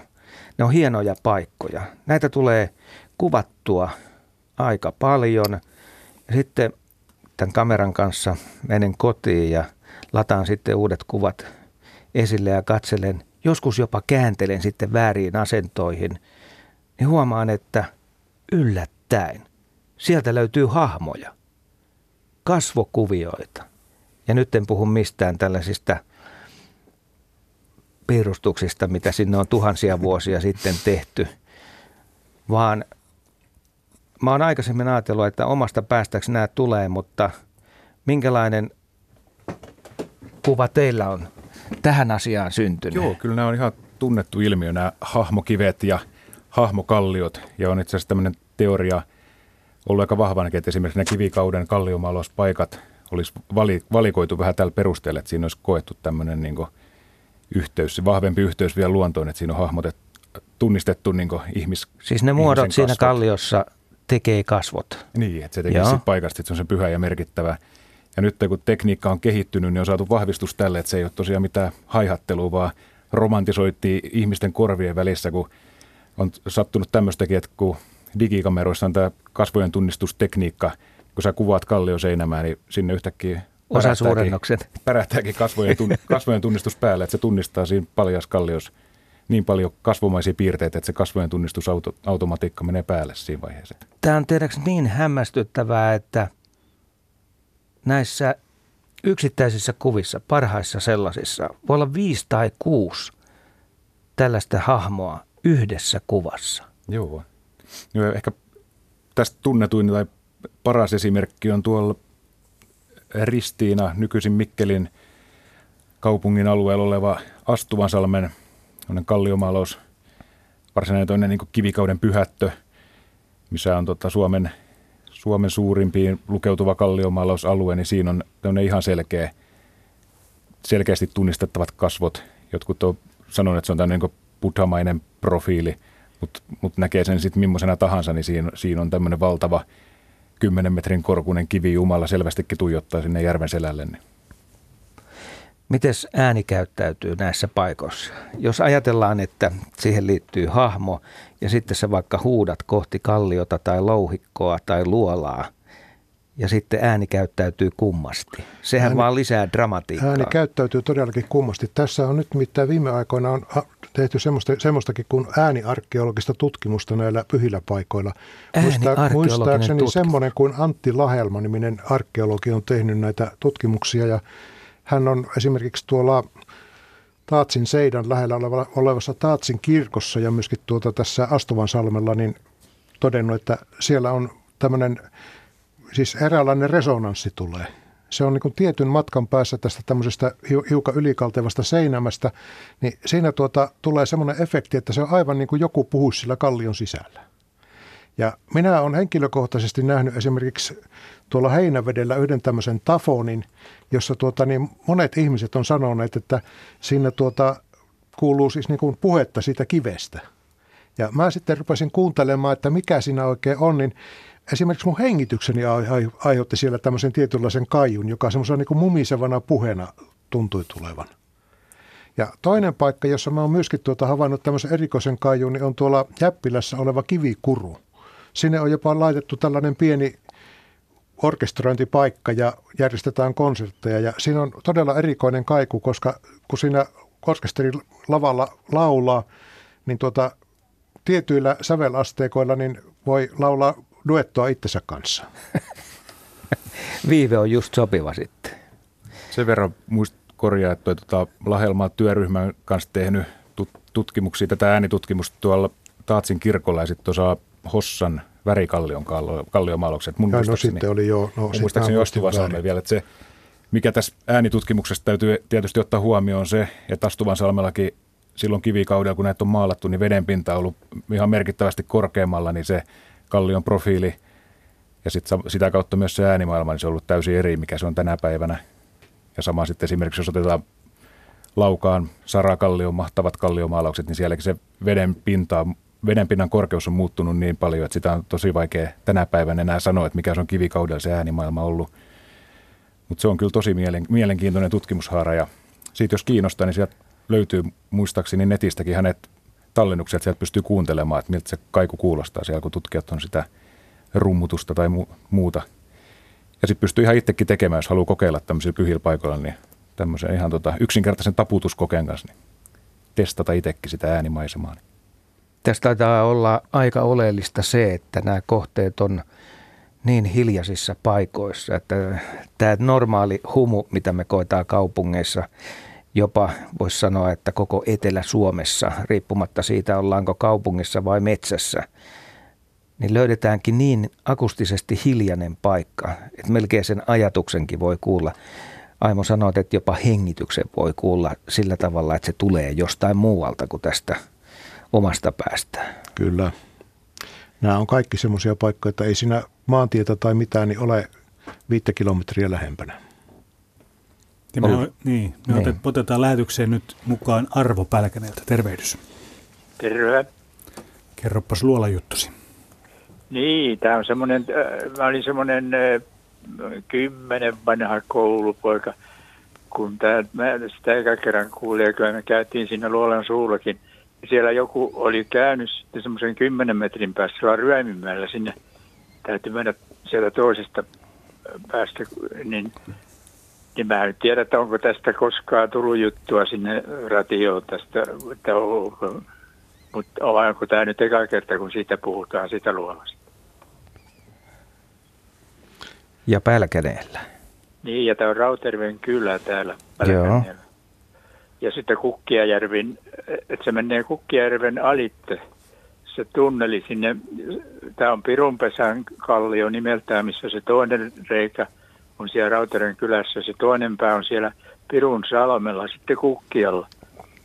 Ja siinä on, ne on sitä joskus, semmoinen taru kertoo, että sitä on kokeiltu sieltä toisesta päästä, kun ne huut, huutaneet kovaa, kun ei muuta laitteita kai siinä ollut sitten, niin, niin se kuuluu sieltä Rauteren puolesta päästä, kun sieltä Pirun pesän kalliolta, sieltä Luolan suulta huusi, niin se kuuluu sinne Rautervelle asti, vaikka sitä Matka on semmoinen äh, ainakin kolme kilometriä, se väli. Joo, en kyllä ainakaan, ainakaan tuota muista ihan ulkoa, että olisin, olisin tämmöisestä paikasta kuullut. Ei, pal- paljon on näitä tar- tarinoita, että jatkuu Ei, vähän tällainen niin luonnottomankin pitkiä kerran, matkoja, mutta... Kerran aikaisemmin kuulin, kuuntelin tätä teidän ohjelmaa tästä samasta näistä luolista ja sitten tuli mieleen siinä, että onkohan tästä kukaan kertonut tästä, että no, siitäkin on niin kauan jo, että mä oon käynyt siellä kummassakaan päässä, että onko ne auki ne luolan suut vielä. Tuokin pitäisi kyllä käydä melkein tarkistamassa, että jos täällä ystävällisesti meidän puhelinpäivystys, niin ottaisi tämänkin numeron ylös. Niin... niin. Joo, kyllä se hoidetaan näin. Joo, mutta ei ainakaan nyt, ei, nyt ei ainakaan ihan ei ainakaan muistu, muista, muistu. että olisi tämmöistä tarinaa kuultu niin, tästä, tästä nimenomaisesta paikasta. Että tämä joo, on oikein hyvä. Tervetullut vinkki taas tämäkin. Niin, joo, mistä mä rupesin epäilemään, että onko tästä kukaan kertonut tästä luolasta. Joo, välillä onkin semmoinen ajatus, että me tiedettäisiin kaikki, mutta me oikeastaan tiedetään enimmäkseen sen verran, mitä ihmiset on meille kertonut, että vaikka tuntuisi. Niin. vaikka se olisi paikallisesti kuin tunnettu paikka, niin siitä kannattaa aina, aina meille kertoa, koska Joo. Me, me ei tiedetä läheskään kaikkea. Ja vaikka, vaikka me tiedettäisiin, niin se ei haittaa sitten kertoa se, mutta siinä on kuitenkin Joo. aina se mahdollisuus, että saadaan tieto uudesta paikasta. Joka kerta muuten kuulostaa aika kovalta tuo juttu, että pitää suurin piirtein ryömiä päästä päähän. että mä, meikäläinen ei ainakaan lähtisi sellaista kokeilemaan, että kyllä se ei. melkein riittäisi, että siitä kattelee suuaukolta, että miltä se näyttää. Vähän voisi taskulampulla sohasta siihen suuntaan. Mutta se, että niin, sinne menisi ryömimään, niin... niin... On, on siinä semmoinen, ainakin se taru kertoo, että 10 metriä sitä Rautaren kylän puolista päästä ne on käynyt siellä. Siinä just mies mahtuu räämimällä menneen sinne. ei sen kauempana ole. Joo, kyllähän tuommoisessa louhikos, missä on halkeilut kallioa ja isoja lohkareita ja muuta, niin kyllähän siellä saattaa mennä kymmeniä tai miksei satojakin metrejä ristiin niin. rast, rastiin käytävää ja sitten saattaa olla, että joku on mennyt, mennyt 20 metriä ja seuraava löytää sieltä taas 10 metriä lisää. Et, niin. Et on, niin esimerkiksi toi, mitä mainitaan Suomen pisimpänä luolana, tuo Repouuron luola tuolla Kolin nurkilla, niin se on just tämmöinen louhikko, missä menee ristirastiin käytäviin ja jokainen vähän tulkitsee sen pituuden omalla tavalla. Että osaa sanoa, että se on muutamia kymmenen metrejä ja osa on sitten niin. pistänyt niin. se useampiin satoihin metreihin. Että se on vähän niin, mittaajasta niin. ja tulkitsijasta kiinni ja siitä, että mihin, kuin pieniin koloihin uskaltaa itsensä tunkea. Ja, ja nimenomaan Näin. myöskin sitä, että miten mitataan, koska niin. jos tuota mitataan kaukaisimmalta reijältä kaukaisimmalle reijälle reitti, niin tuota se voi olla hyvin paljon lyhyempi kuin se, jos sitten otetaan kaikki sivukäytävät ja sun muut, niin, niin. hyvä esimerkki on, taisi olla tuo tämä Torholan luolla, niin Joo. se on päästä päähän reiästä, tai niin kuin molemmista ulko uloskäynneistä, niin se on noin 34 metriä, mutta eikö mitä siinä oli? Se on nyt, kun se on tuossa Suomen luolaseuran järjestämällä luolakartoituskurssilla kartoitettu tällainen niin maailmanlaajuisten standardien mukaan, niin sieltä saatiin yhteismitaksi yli 100 metriä. Niin sit, tota, tässäkin on vaan se mittausero, että se ei ole yhtäkkiä, että sieltä olisi löytynyt 70 metriä lisää käytävää, vaan että se mittaustapa niin. on täysin eri. Niin, kun me, me mitataan sillä että se on niin suuaukolta suuaukolle tai perimmäisestä seinästä suuaukolle, ja plus sitten siihen, että sit mainitaan erikseen, että jos siinä on jotain sivuhaaroja, tai erillisiä Joo, käytäviä. Niin, tämä luolan aukkojen ja suut kummastakin päästään niin suoraan arvioitu tämä matka. Tämä, ensin sähän voit mutkitella, ettei se ihan suoraan mene. Niin. Se... Meillä on yksi, yksi mysteeri on tuolla käsivarren erämaassa Toskalijärvellä, missä on Suomen pisin tämmöinen maanalainen joki, että tiedetään, että siellä on vähintään se 100 metriä pitkä luola, mutta sitten siellä on niin, kans niin ahtaat suokot, että sinne ei ole kukaan päässyt koskaan tutkimaan ja sen lisäksi siellä virtaa, virtaa jatkuvasti se puro, että se on veden täyttämä koko ajan se onkalo, niin siellä niin. siitäkään ei tiedä yhtään, että kuinka pitkä luola, luola tai luolasto siellä kallion sisällä todellisuudessa on, mutta se tiedetään, että se vesi menee sinne kallion sisälle, sitten tulee sadan metrin päästä ulos ja laskee sinne Toskalijärveen. Niin. niin. Onko kukaan koskaan arvioinut, että voisiko siellä olla tällaisia laajempia kohtia? No siellä tuota, kävi yksi ruotsalaisporukka tässä 2000-luvun alkuvuosina ja tekivät tämmöisiä värjäyskokeita, että he pisti väriä ja katsovat sitten, että miten nopeasti se meni niin kuin siinä luolan tuota edessä ja sitten tuota katsovat, että panivat väriä siihen luolan suu, toiselle suuaukolle ja ottivat sitten sekuntikellolla ajan siltä toisesta päästä ja laskivat, niin siinä pitäisi olla semmoinen eikä 150 metriä. Joo. Siinä pystytään se pituus arvioimaan, mutta sitten se, että minkä kokoisia, mitä siellä kammio, että millaisia tiloja kuin ahdasta se on tai kuin avaraa, niin se on toistaiseksi Joo. ainakin ihan sataprosenttisesti arvailujen varassa. Mutta se taitaa niin. olla aika mystisen näköinen paikka, kun puro tai joki häviää sinne maan se sisään. Se on Suomessa aika poikkeuksellista. Kyllä meillä tämmöisiä häviäviä jokia muuten löytyy sieltä täältä, niin tuota, esimerkiksi Lappeenrannan lähellä on semmoinen paikka, että siellä tämmöinen suoalue, mikä nykyisin on turvetuotannossa, niin sieltä nuo joet las, tai semmoinen aika hyvä iso puro tai pieni joki, niin laskee niin ikään, että se laskee tuota tämmöiseen suppalampeen, mikä on keskellä harjua. Ja siitä lammesta ei tuota minkään valtakunnan ojaa lähde minnekään päin, että se imeytyy siihen harjuun. Ja Lapissa Joo. on myöskin pari vähän samanlaista paikkaa, että Joo, tämäkin menee sen Kukkiajärven siellä, siellä se taru kertoo, että se menisi siellä järven alla, mutta ei sieltä kummastakaan päästä, kun, kun ainakaan edes vettä nähnyt siinä. Vettä olisi siellä pohjalla. Se menee todennäköisesti tänne tuota kansantarinoita ja tämmöisten tarujen. Niin, no, mutta, mutta sitten, sitten, voi just olla kyllä, että niin siellä on kaksi sitten tämmöistä tuota keskikokosta tai kuka tietää mitenkä suurta luolaa, että molemmat, molemmat päät on sitten todella olemassa olevia luolia, mutta sitten väli voi olla kyllä se, että niin se ei ole olemassa muuta kuin kansantarinassa. Näin no joo, kyllä. Mutta, mutta semmoinen taru oli, siinä, ei, nyt ei sitä enää kuulunut mitään, että silloin kun koulujässä oli, niin silloin sitä puhuttiin kovasti. Ja joo. Kyllä. Hei, tehdäänpäs, tehdäänpäs sillä, sillä tavalla arvo, että odotetaan, niin. odotetaan sähköpostivahvistusta tälle sun havainnolle, koska niin. esimerkiksi tästä Janakkalassa olevasta siitä täällä tulee kuulkaa sataa koko ajan tekstiä. niin. niin katsotaan, katsotaan, jos me saadaan vielä tämän lähetyksen aikana tähän asiaan pikkasen enemmän selvyyttä. Just, joo, kyllä. Joo. Kiitoksia joo. soitosta. Kiitos. Kiitos. Joo. Se on tuohon tähän Mustavirran luolaan, niin t- tässä on tullut useampikin viesti, jotka aivan oikein kuten herrat täällä studiossakin sitä miettivät, niin se on tämä Huntinkallion Joo. Joo. Lu- luola. Että, tota noin, että, että tässä ää, Jussi Janakkalasta kirjoittaa näin, että kävin viime kesänä, mutta olen niin tuhti, että en tunkenut sisään. Hoikempi kaveri meni, mutta siellä oli niin pimeää, ettei sen oikein käsitystä luojan laa- laajuudesta. Minkälainen luola muuten on kyseessä tämä? Mä en tiedä, onko meistä kumpikaan henkilökohtaisesti käynyt. Ei ilmeisesti ole tuota, mutta tota... mä muistelin kyllä, että tämä olisi siinä meidän luolakirjassa niin tuota, siellä luolaluettelossa mainittu. Kyllä, Meto. koodilla HA14. No niin. L- löytyy sieltäkin Joo.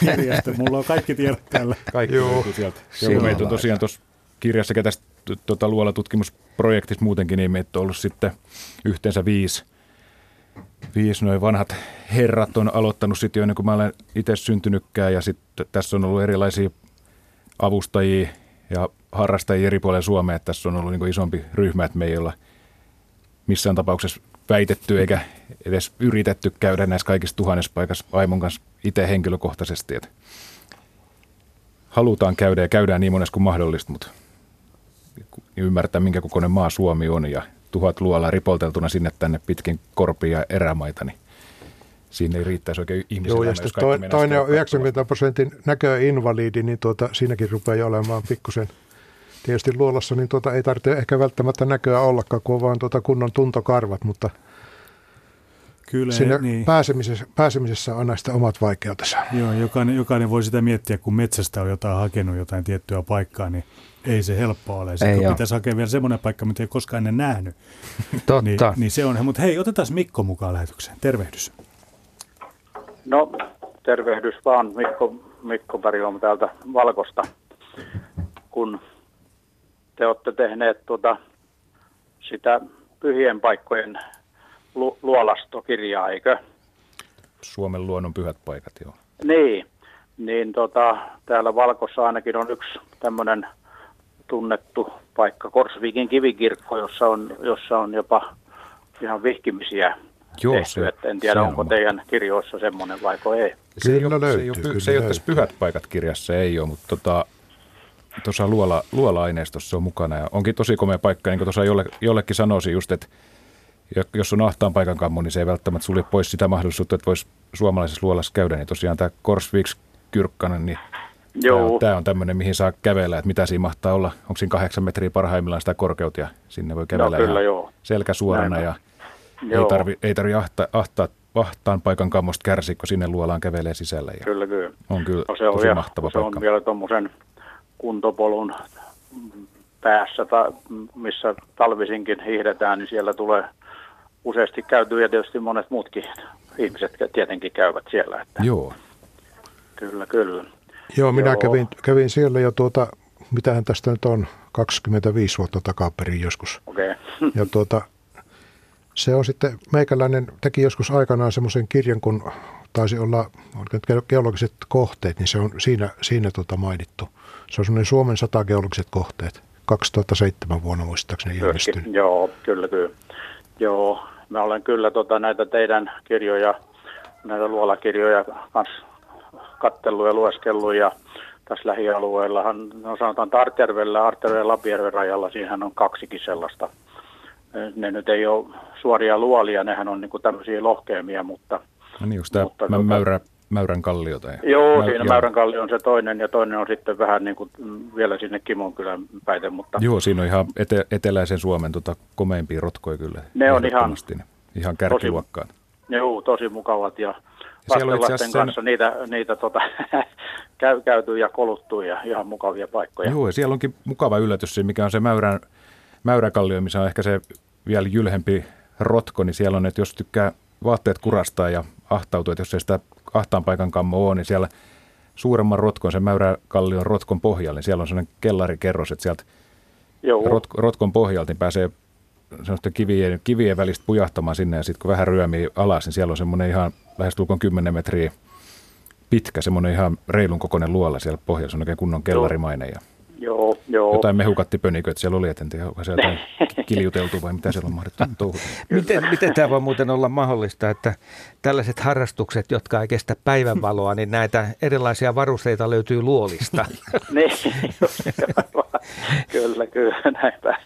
Joo, siihen on muutenkin siinä, siinä tota, sillä alueella, tässä on tämä ö, viestikallio siinä vieressä ja siitähän on löytynyt nyt No on siitä nyt muutama vuosi, niin siinä on, siinä on tämmöinen hiidenkirnu kanssa, jota osittain on putsattukin, mutta se on vielä vaiheessa siellä, mutta tosi niin korkealla onko. siellä, että kyllä se vesi joskus on ollut aika korkealla. On jo, siellä oli tämä hiidenkirnu tutkimuksen legenda oikein. Tämä, tota, joittekin mielestä vähän huuhaa mies, mutta tota, itse on Keijo Parkkusen tavannut muutaman kertaa oikein. Joo, mukava, niin taisi mukava olla. kaverin, se oli siellä just mukaan, mukaan tässä, muistaakseni tässä tota, Artjärven hiidenkirron tyhjennyksessäkin. No niin, taisi olla, mä kikattelin kuvia, joo. Joo. Ja siinähän, jos kun lähtee, onko se sinne Porlammille päin, siellähän on kanssa se Mäyrä, Mäyrämäki. Joo, siellä on kanssa. No siellä sielläkin tosi... on la, lapsena tuli pyöritty. Joo, siellä on tosi, siellä. tosi mahtavat lohkariluolat, että nehän menee varmaan kanssa tuonne ihan Uudenmaan maakunnan joo, kärki, joo. kärkikasti, että siellä on kymmeniä metrejä ryömittävää ja isoja kammioita. Iso viha. Kyllä näitä ihan tämmöisiä mukavia, mielenkiintoisia paikkoja löytyy, että ei kauhean kauaskaan tarvitse mennä. Niin. Ei, ei. Kyllä, kyllä. Pomperksgrottankin vähän siellä samalla suunnalla? No sekin on jo tuossa Liljendalin puolella. Jo, siellä ei, en ole kyllä koskaan, sitä on sanottu, että se on niin ahdas, mutta tota, en, ole, en ole siellä käynyt. Mutta... Siinä on myös oma tunnelma, kun siinä on sellainen ahdas, ahdas kaponen tota, suuaukko, mutta sitten kun sinne juu, menee, niin, niin se kyllä, on yhteensä yli 20 metriä, koska se lähempää 25 metriä. Niin, aivan. Todennäköisesti tämmöisen aikavuodesta, kun menee, niin se tulvii se toinen pää aika pahasti, että sinne ei pääse tutkimaan, niin, kun se on tota, lyhyemmän kyllä, mutta siinäkin joo, kun joo. näkee se veden täyttämän luolla, niin siinä on ihan oma, kyllä, kyllä. omaa tunnelmaa. No kyllä se tuokin, tuo, siinä, se toinen luola siinä Määräkallion vieressä, niin kyllä sielläkin välillä kumisaappaita tarvii, että se sen verran pitkospuuta uittaa siellä pohjalla. No joo, totta joo. Ja ne on siellä niin var, hä, hämyisessä siellä kallioiden, kylmien kallioiden lomasta. Siellä kanssa lumi saattaa säilyä ja jää aika pitkälle. Niin pitkään, joo. Kyllä, kyllä. Koivut on jo isossa lehdessä, niin siellä on vielä jäätä pohjalla. Kyllä, kyllä. Joo. Ok. No ei, mä ajattelin vaan tuo Korsviikin kivikirkko, että, mutta se on teillä kuitenkin siellä ylhäällä. Niin on jo, ja se on, se on kyllä hyvä, hyvä esimerkki just tämmöisistä, tota, tähän pyhien paikkojen sarjaan, niin tämmöisistä no niin, tota, vanha, vanhan kansan kirkoista ja tämmöisestä, mikä on sitten otettu, saattanut aikana olla, olla pyhä paikka, mikä sitten otettu, kyllä, niin kuin sanoit, sanoitkin, että ihan kristillisiä tapahtumia sitten. Joo, on siellä tehty. Tota, luonnonmuovaava ulkoilmakirkko, että näitä on eri puolilla Suomea tosi Joo. näyttäviä. Kyllä, jees. No mutta ei mitään muuta kuin kiitoksia ja hyvää jatkoa Joo, vaan. Kiitos, kiitos samoin. Kiitos. kiitos. Moi moi. Monesti, niin. niin, otanko tähän näin yhden jutun, eli luoliin liittyvät aarretarinat. Niitähän on varmaan olemassa. Kyllä löytyy. Ja luola, jos mikä tietysti on myös hyvä piilopaikka kaiken näköiselle arvokkaalle. Minkälaisia tarinoita tähän suuntaan löytyy? No meillä itse asiassa on löydetty jopa aarteita luolista. Mikä se oli se yksi Joo. Se, siellä Valkamäellä? Joo, ettei tosiaan, että on tarinoita ja sitten on tosi tarinoita. Tosi tarinoita. Että tästähän on mielenkiintoisin tarina, ihan huikea, huikea tota, löytö. Siitä on nyt yli sata vuotta jo sitten Maskun Valkamäessä, niin lapset leikki luolaleikkejä ja kesken luolaleikkejä, niin he löysivät sieltä tämmöisen oudo esine, mikä herätti kiinnostukseen. Ja sitä sitten kun tutkittiin ja selviteltiin, niin se oli tämmöinen 1300-1400-lukujen taitteelta peräsi oleva kello, lehmän kello, tai sitten joku uskonnollisessa, uskonnollisissa menoissa käytetty kello.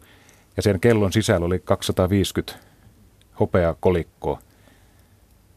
Ja tästä tekee hauskan se, että sitä ei löydet, löytänyt tuota luolatutkijat eikä arkeologit, vaan tota, leikkivät lapset. Onko tämä esillä nyt jossain? Ne on ilmeisesti tuonne kansallismuseoon kiikutettu aikainen kolikot. Mä en tiedä, miten ne on esillä tai miten ne on tota, dokumentut tai laitettu, mutta se on ihan tämmöinen sitten jälkeenpäin se, kun lapset ne löysi ja se herätti sitten se löytökiinnostusta, niin ne on ihan dokumentoitu ja me tiedetään tarkka, tarkat vuosiluvut, että mikä siinä on. Ja se on just tällä alueella, missä on tämä Naantalin vanha, vanha tämä, mikä tämä nyt oli, kappeli ennen tota, luostari vai mikä se oli? No Naantali. Naantalissa oli luostari. Luostari, ennen kuin se siirtyi sitten tonne nykyisen Naantalin kirkon paikalle, niin se oli tässä ihan lähellä, lähistöllä tässä Maskujoen rannalla Karinkylässä. Niin. Et siinä on just sillä, sillä ajalla ollut paljon historiaa ja muutenkin siinä Valkamäen kukkulalla, niin siinä on erilaisia rakenteita. Että sekin on yksi näitä paikkoja, mikä olisi mielenkiintoista, että jos se oikeasti niin arkeologisesti tutkittaisiin vielä tarkemmin, että se tiedetään, että sieltä on tämmöinen mahtava, yksi Suomen hienoimpia luola-aarteita löydetty ihan konkreettisesti. Ja sitä ei tiedetä, että kuka sen on kätkenyt sinne ja miksi. Että onko se ollut tämmöinen pahan päivän kätkö, tuskin se on jo niin merkittävä, että, että kyllä siinä on jotain suurempaa taustalla. Ja sittenhän tietysti otetaan huomioon nämä salakuljettajat. Hehän tiesivät kaikki luolat. Piilopaikat. Joo, siellä niin, on mitä legendat, kun Turun saaristossa liikutaan, niin Alkot Niskan legendaarisen tota, salakuljettajien kuninkaan, niin piir, piirretukätköt löytyy Vepsan saaren tota, luolista ja varmaan monesta muustakin. Ja taas harrastus, joka ei kestänyt harrastus. silloin päivänvaloa. Joo, pontikka. Pontikkaluolat Pohjois-Karjalassa, missä on tuota just se... ihan tota... Siellä oli pontikkavehketkin vielä. Ja, ja sitten pari tuota kans pännikkää. En tiedä, oliko valmista tavaraa vai oliko vielä tuota semmoista, mitä valmistauduttiin keittämään, mutta joka tapauksessa niin siellä oli vehkeet kaikkeen. Joo, siinä on, että luolat, luolat kätkee salaisuudet. Siinä ei häpelty, että siellä oli muovipönikät, mihin oli mustalla tussilla kirjoitettu, että mitä niissä on sisällä. ja sitten on juuri, että tuota, näitähän aarteita on sitten eri vaiheista, niin ehkä kaikkein tärkeimmät on semmoisia, mitkä on tuossa isoviha-aikaan kätkettyjä. Näitä on monessakin paikassa, mutta sitten oikeastaan ei tiedetä, että kuinka paljon on mahdollisesti kätketty ja mitä. Ja jos sukeltamassa käy, niin tuota, tuolla muun muassa Saimaalla tämmöinen, no mikä se nyt on, harvan kalakammarin luona, niin siellä on kuulemma vedenalainen luola, johon on kätketty pari tynnörillistä hopearahoja, mitkä tuota yritettiin pelastaa tuolta Olavin linnasta, kun Olavin linna silloin isovihan aikana niin joutui antautumaan venäläisille. Mutta sitten tämä huomasi tämä Vouti, mikä oli niitä viemässä, että hän ei kykeni niitä rahoja viemään, niin oli sitten kätkenyt ne vedenalaiseen luolaan ja siellä ne on kuulemma tänäkin päivänä. Et siinä, siinä, tuota, siinä tuota sukeltajille semmoinen pikkunen paikka, missä voi käydä katsomassa, löytyykö sieltä jotakin. Ja, ja sitten on tietysti nämä laitapuolen kulkijat, rosvopäälliköt, eikö Pahka Ruuskasen Pahka Ruuskasen aare on, vielä kanssa tuolla, tuolla Siidinjärvellä tänäkin päivänä jossain kätkössä. No niin, mitäs tota noin, kysytään Riitalta Naantalista, mitä sä oot kätkenyt luola? No tota, täällä on semmoinen, mikä tunnetaan nimellä härmälä rotko, mutta se on, siitä ei pääse ihan kokonaan läpi, mutta siinä on tämmöinen lippa sitten lisänä. Et, et, mun alakouluopettaja, mä olin kymmenen vuotta silloin, niin hän vei meidät ennen hiihtolomaa sinne retkelle, ja sehän oli suuri ihme.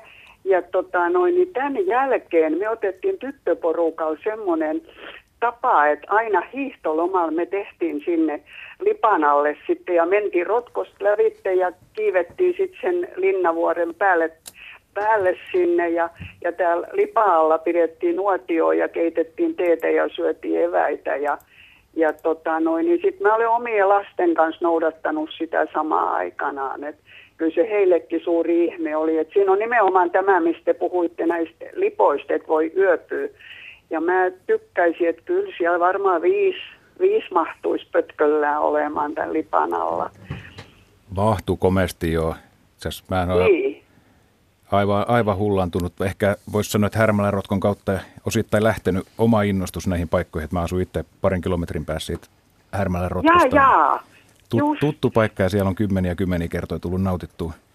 Kyllä se tosiaan, niin. niin kuin sä sanoit, että on huikea paikka, niin kyllähän se on ihan tota, Turun seudun huikeimpia, koko varsinaisen Suomenkin huikeimpia tämmöisiä luonnon nähtävyyksiä, luonnon ihmeitä. Että on, ei toista on. Semmoista. ja, ja sitten kun nuorempi poika oli tota, noin, niin rippikoululeirillä, niin esimerkiksi he teki sieltä sitten Soiniämestä sinne retken ja, ja suuremmalla osalla se oli aivan jotain uutta, että hän nyt sattui sitten olemaan periltä tästä, tästä jutusta. No ja sehän Joo. on nyt ollut vähän niin kuin Härmällä Rotkon uusi tuleminen, että siellähän on tämä paikallinen kyläyhdistys järjestänyt hienoja tapahtumia nyt tuli yönä Juu, aikaan. Juu, siellä niin on, on elo, elokuun loppupuolella ollut, siellä on polteltu kokkoa ja soiteltu torviin ja järjestetty markkinoita. Että se, siinä on kyllä, Joo. Siinä on kyllä Joo, ja paikka. me on just niin kuin useimmiten ollaan menty talvella, kun sinne on niin kuin kiva mennä suksilla. Ja, ja tota, kerran olen joutunut, että oli niin huono talvi, niin sitten mentiin autolla, koska odottivat sitä tapahtumaa meillä.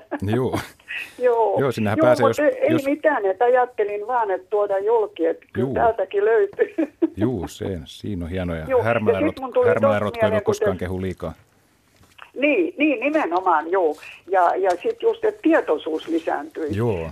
Sitten oli näistä, että mitkä pysyy niin kuin, kesän ylittekin, että on lunta tai roudassa, niin, niin Sammatissahan on Torholan luola. Ainakin sitä mainostetaan semmoisena. Et, et me ollaan kerran menty sinne, mutta se oli juhannuksen aikaa, mutta ei siellä silloin kyllä enää mitään lunta ollut. No, Mutta et ei Torholla semmoiset- alueessa. Kyllä mä oon käynyt, käynyt sielläkin ja Aimokin on käynyt tota, varmaan kymmeniä kertoi, niin en mä kasko kesällä koskaan siellä lumeen tai jäähän törmännyt. Joo, joo, just. Joo, mutta me oltiin sitten tämmöisen puheen ja mainoksen uhreja ja todettiin, että ei ainakaan tänä kesänä siitä on paljon aikaa. No joo, ja- Mut kiitos oikein paljon ja näinhän se tietoisuus sitten lisääntyy ja ihmiset tietää mennä katsomaan. Siinäkin on Härmälä on pitkä aikaa nyt ollut se taulu siinä, että mun mielestä sekin on kiva ja niitähän on muuallakin siellä, kun ajaa polkupyörällä, niin musta on kiva, että on näitä tietotauluja. Ainoa Joo. vaan, että vandalismi tuppaa niitä vaivaamaan sitten. No kun niin. joku yrittää tehdä jotain hyvää ja kivaa toisille, niin jotakuta se sitten häiritsee. Niinpä. Semmottos. Joo, kiitos mielenkiintoisesta illasta ja jatkakaa. Joku Kiitoksia. Kiitos, pääsee. Kiitoksia. Joo. Kiitoksia, hei Ri- hei. Joo, hei hei. Heippa. Kiitoksia Riitalle soitosta. Siellä täällä on muutama kysymys tullut. Yksi kysymys on semmoinen, tuossa tota, noin Tuomo mainitsikin hiidenkirnut. Lasketaanko hiidenkirnuja luoliksi, jos ne on kauhean isoja? Jos ne on kauhean isoja ja sitten tuota semmoisen, että siinä on, tämä hiidenkirnon muoto on semmoinen, että jos se on suoraan ylhäältä alaspäin, niin siinä yleensä ei ole kattoa. Mm. Ja silloin sitä ei lasketa luolaksi. Mutta meillä on myöskin semmoisia hiidenkirnuja, jotka on mennyt vaakatasossa. Ja näitä on pari kappaletta Suomessa. Ja taasko pitää ryömiä? Ei välttämättä. Niin itse asiassa tulee mieleen tuolla Porvoos, olen it- itse käynyt kuvaamassa, mikäs, olisiko se joku Krot, Krotberget vai mikä, mikä se mahtaisi olla, mutta no Porvoos, por, aika lähellä tuota Porvoojoen vartta, niin on just tämmöinen, niin se nyt on vähän semmoinen, että jos sinne menee, niin onko se sitten luola vai ei, mutta kyllä on se, se on niin erikoinen paikka, just tämmöinen poikittaisi erikoisessa suunnassa oleva hiidenkirnu, että et kyllä se on luolaksi otettu, vaikka se aika vaatimaton onkin, niin se on enemmän niin kuin sellainen pyöreä potero siinä kallion seinämässä, että sinne ei joudu ryömimään, että sinne sen pikimminkin voi mennä ja kyykistyä ja sitten ihmetellään vaan, että mitä tässä on tapahtunut. Mutta Ehkä yksi erikoisimmista paikoista on toi Kirkkonumme Högbergetin luola. Ehkä Aimo voi siitä geologina kertoa No, se on- enemmän, mitä siinä on tapahtunut. Se on tuota sellainen aika jännittävä paikka, että siinä on tämmöinen vesiputous syöksynyt rakoon. Ja sitten siinä on tapahtunut semmoinen, että se vesi ja sen mukana kul- kulkenut mineraaliaines, niin se on tehnyt siinä oikeastaan ihan samaa kuin mitä hiidenkirnussakin, että se on laajentanut sen. Niin sitä voi sanoa, että se on niin kuin oikeastaan tämmöinen maa-äidin sukuelin muodoltaan. Sipulimuotoinen. Onko se Sipulimuotoinen, joo, joo. joo. Ja tuota, näitä tämmöisiä tunnetaan kaksi kappaletta Suomesta. Toinen on tuolla Ahvenanmaalla ja toinen on tämä Högbergetin luola. Kyllä. Tuosta tuli mieleen, mieleen nyt, että joku silloin kyselikin tuosta karhunpesäkiveä, Inaris, Inarin karhunpesäkivestä, että miten se on syntynyt, niin tuli mieleen, että siinäkin on 2010-luvulla vielä paikallisissa lehdissä jossain matkailujutu yhteydessä sanottu, että se on niin väärinpäin oleva hiidenkirnu, mutta niin kuin Aimo tuossa selittikin pitkän prosessin siitä, miten se tafoni syntyy, niin karhunpesäkivi ei missään tapauksessa ole hiidenkirnu, vaan se on tämmöinen rapautumisonkalo, eli tämmöinen tafoni. Että jos joku, joku sanoo karhunpesäkiveä hiidenkirnuksi, niin hän on kyllä sitten väärillä jäljellä. Sitten on vielä semmoinen kysymys, että voiko Suomessa olla luol, luolia tai luolastoja maan alla niin, että niihin ei ole lainkaan sisäänkäyntiä maan päällä? Kyllä on. Tässä oli jo aikaisemmin puhetta semmoisesta, jos muistaakseni, että tuota, maassa voi olla tämmöisiä niin sanottuja klasiaalisia karstiluolia. Ja tuota, tämä karsti tarkoittaa tässä siis sitä, että siellä on ollut tämmöinen jäätikön, jäätiköstä irralla ollut lohkare, joka on tuota, jäänyt maan sisään. Ja sitten kun se sulaa, niin mikäli sen katto romahtaa, niin siitä tulee tämmöinen suppaniminen umpilaakso. Ja jos taas tuota se katto ei romahda, niin sitten on siellä semmoinen luola, joka tuota säilyy niin kauan, kunnes joku kaivaa siihen suuaukon. Sen jälkeen ne yleensä aika nopeasti tu- tuhoutuu, koska ne rupeaa sitten kuivamaan ja tuota, siinä myöskin tuo routa alkaa vaikuttaa toisella tavalla kuin mitä se on aikaisemmin ollut. Ja näitä, näitä on tuota, jopa niin suuria ollut, että tuolla pohjoisessa niin Inarista, kun tehtiin pohjoiseen tätä tietä, niin tuota siellä yhdessä paikassa niin kävi sillä tavalla, että tiekone putosi tämmöiseen luolaan, kun ne kaivavat tämmöistä moreenileikkausta. Onko tuota kaikuluotaimella, kun näitä saadaan tietää vai? No niitä, ei, niitä on yleensä tuota löydetty sillä tavalla, että on joku rakennushanke ollut tai sitten on ruvettu kaivamaan tuota soraa jostakin. Esimerkiksi semmoisissa harjuissa on jostain syystä niin aika usein tämmöisiä vähän pienempiä onkaloita, joissa on se tilanne, että siis silloin harju alla ja sitten siihen on tullut moreenipeite päälle, kun jäätikkö on edennyt jonkun verran. Ja sen jäätikön sitten edetessä, niin tämä moreenin sisään on jäänyt näitä jää, jäälohkareita, jotka on sitten sulaneet ja siellä sitten voi olla tämmöisiä puolesta kuutiosta kuutiometrin kokoisia onkaloita, jotka usein vähän vielä näin littaantuneita. Hei, kerrataan vielä. Miten luolat Suomessa syntyy?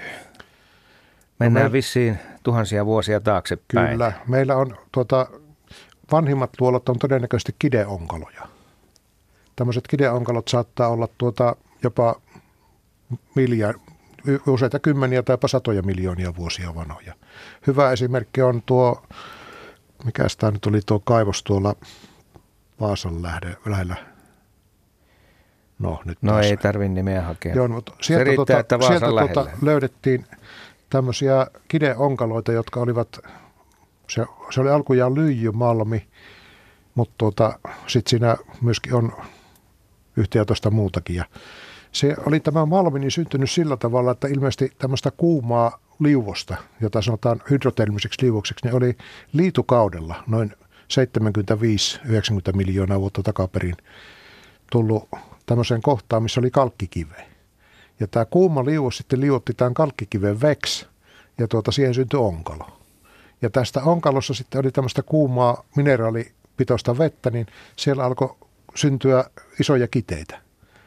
Ja sitten kun kaivos avattiin, niin sieltä löytyi tämmöisiä veden täyttämiä isoja tiloja, missä oli tuota parhaimmillaan semmoisia jalkapallon kokoisia harmotoomi, kiisu ja muutama muuta mineraalia olevia kiteitä. Ja nämä oli ollut sen verran kovassa paineessa, että useat näistä kiteistä, kun ne tuotiin maanpinnalle, niin ne niin kuin räjähdysmäisesti rikkoontuvat. Että siellä oli kova paine myöskin tässä kiteessä sisällä.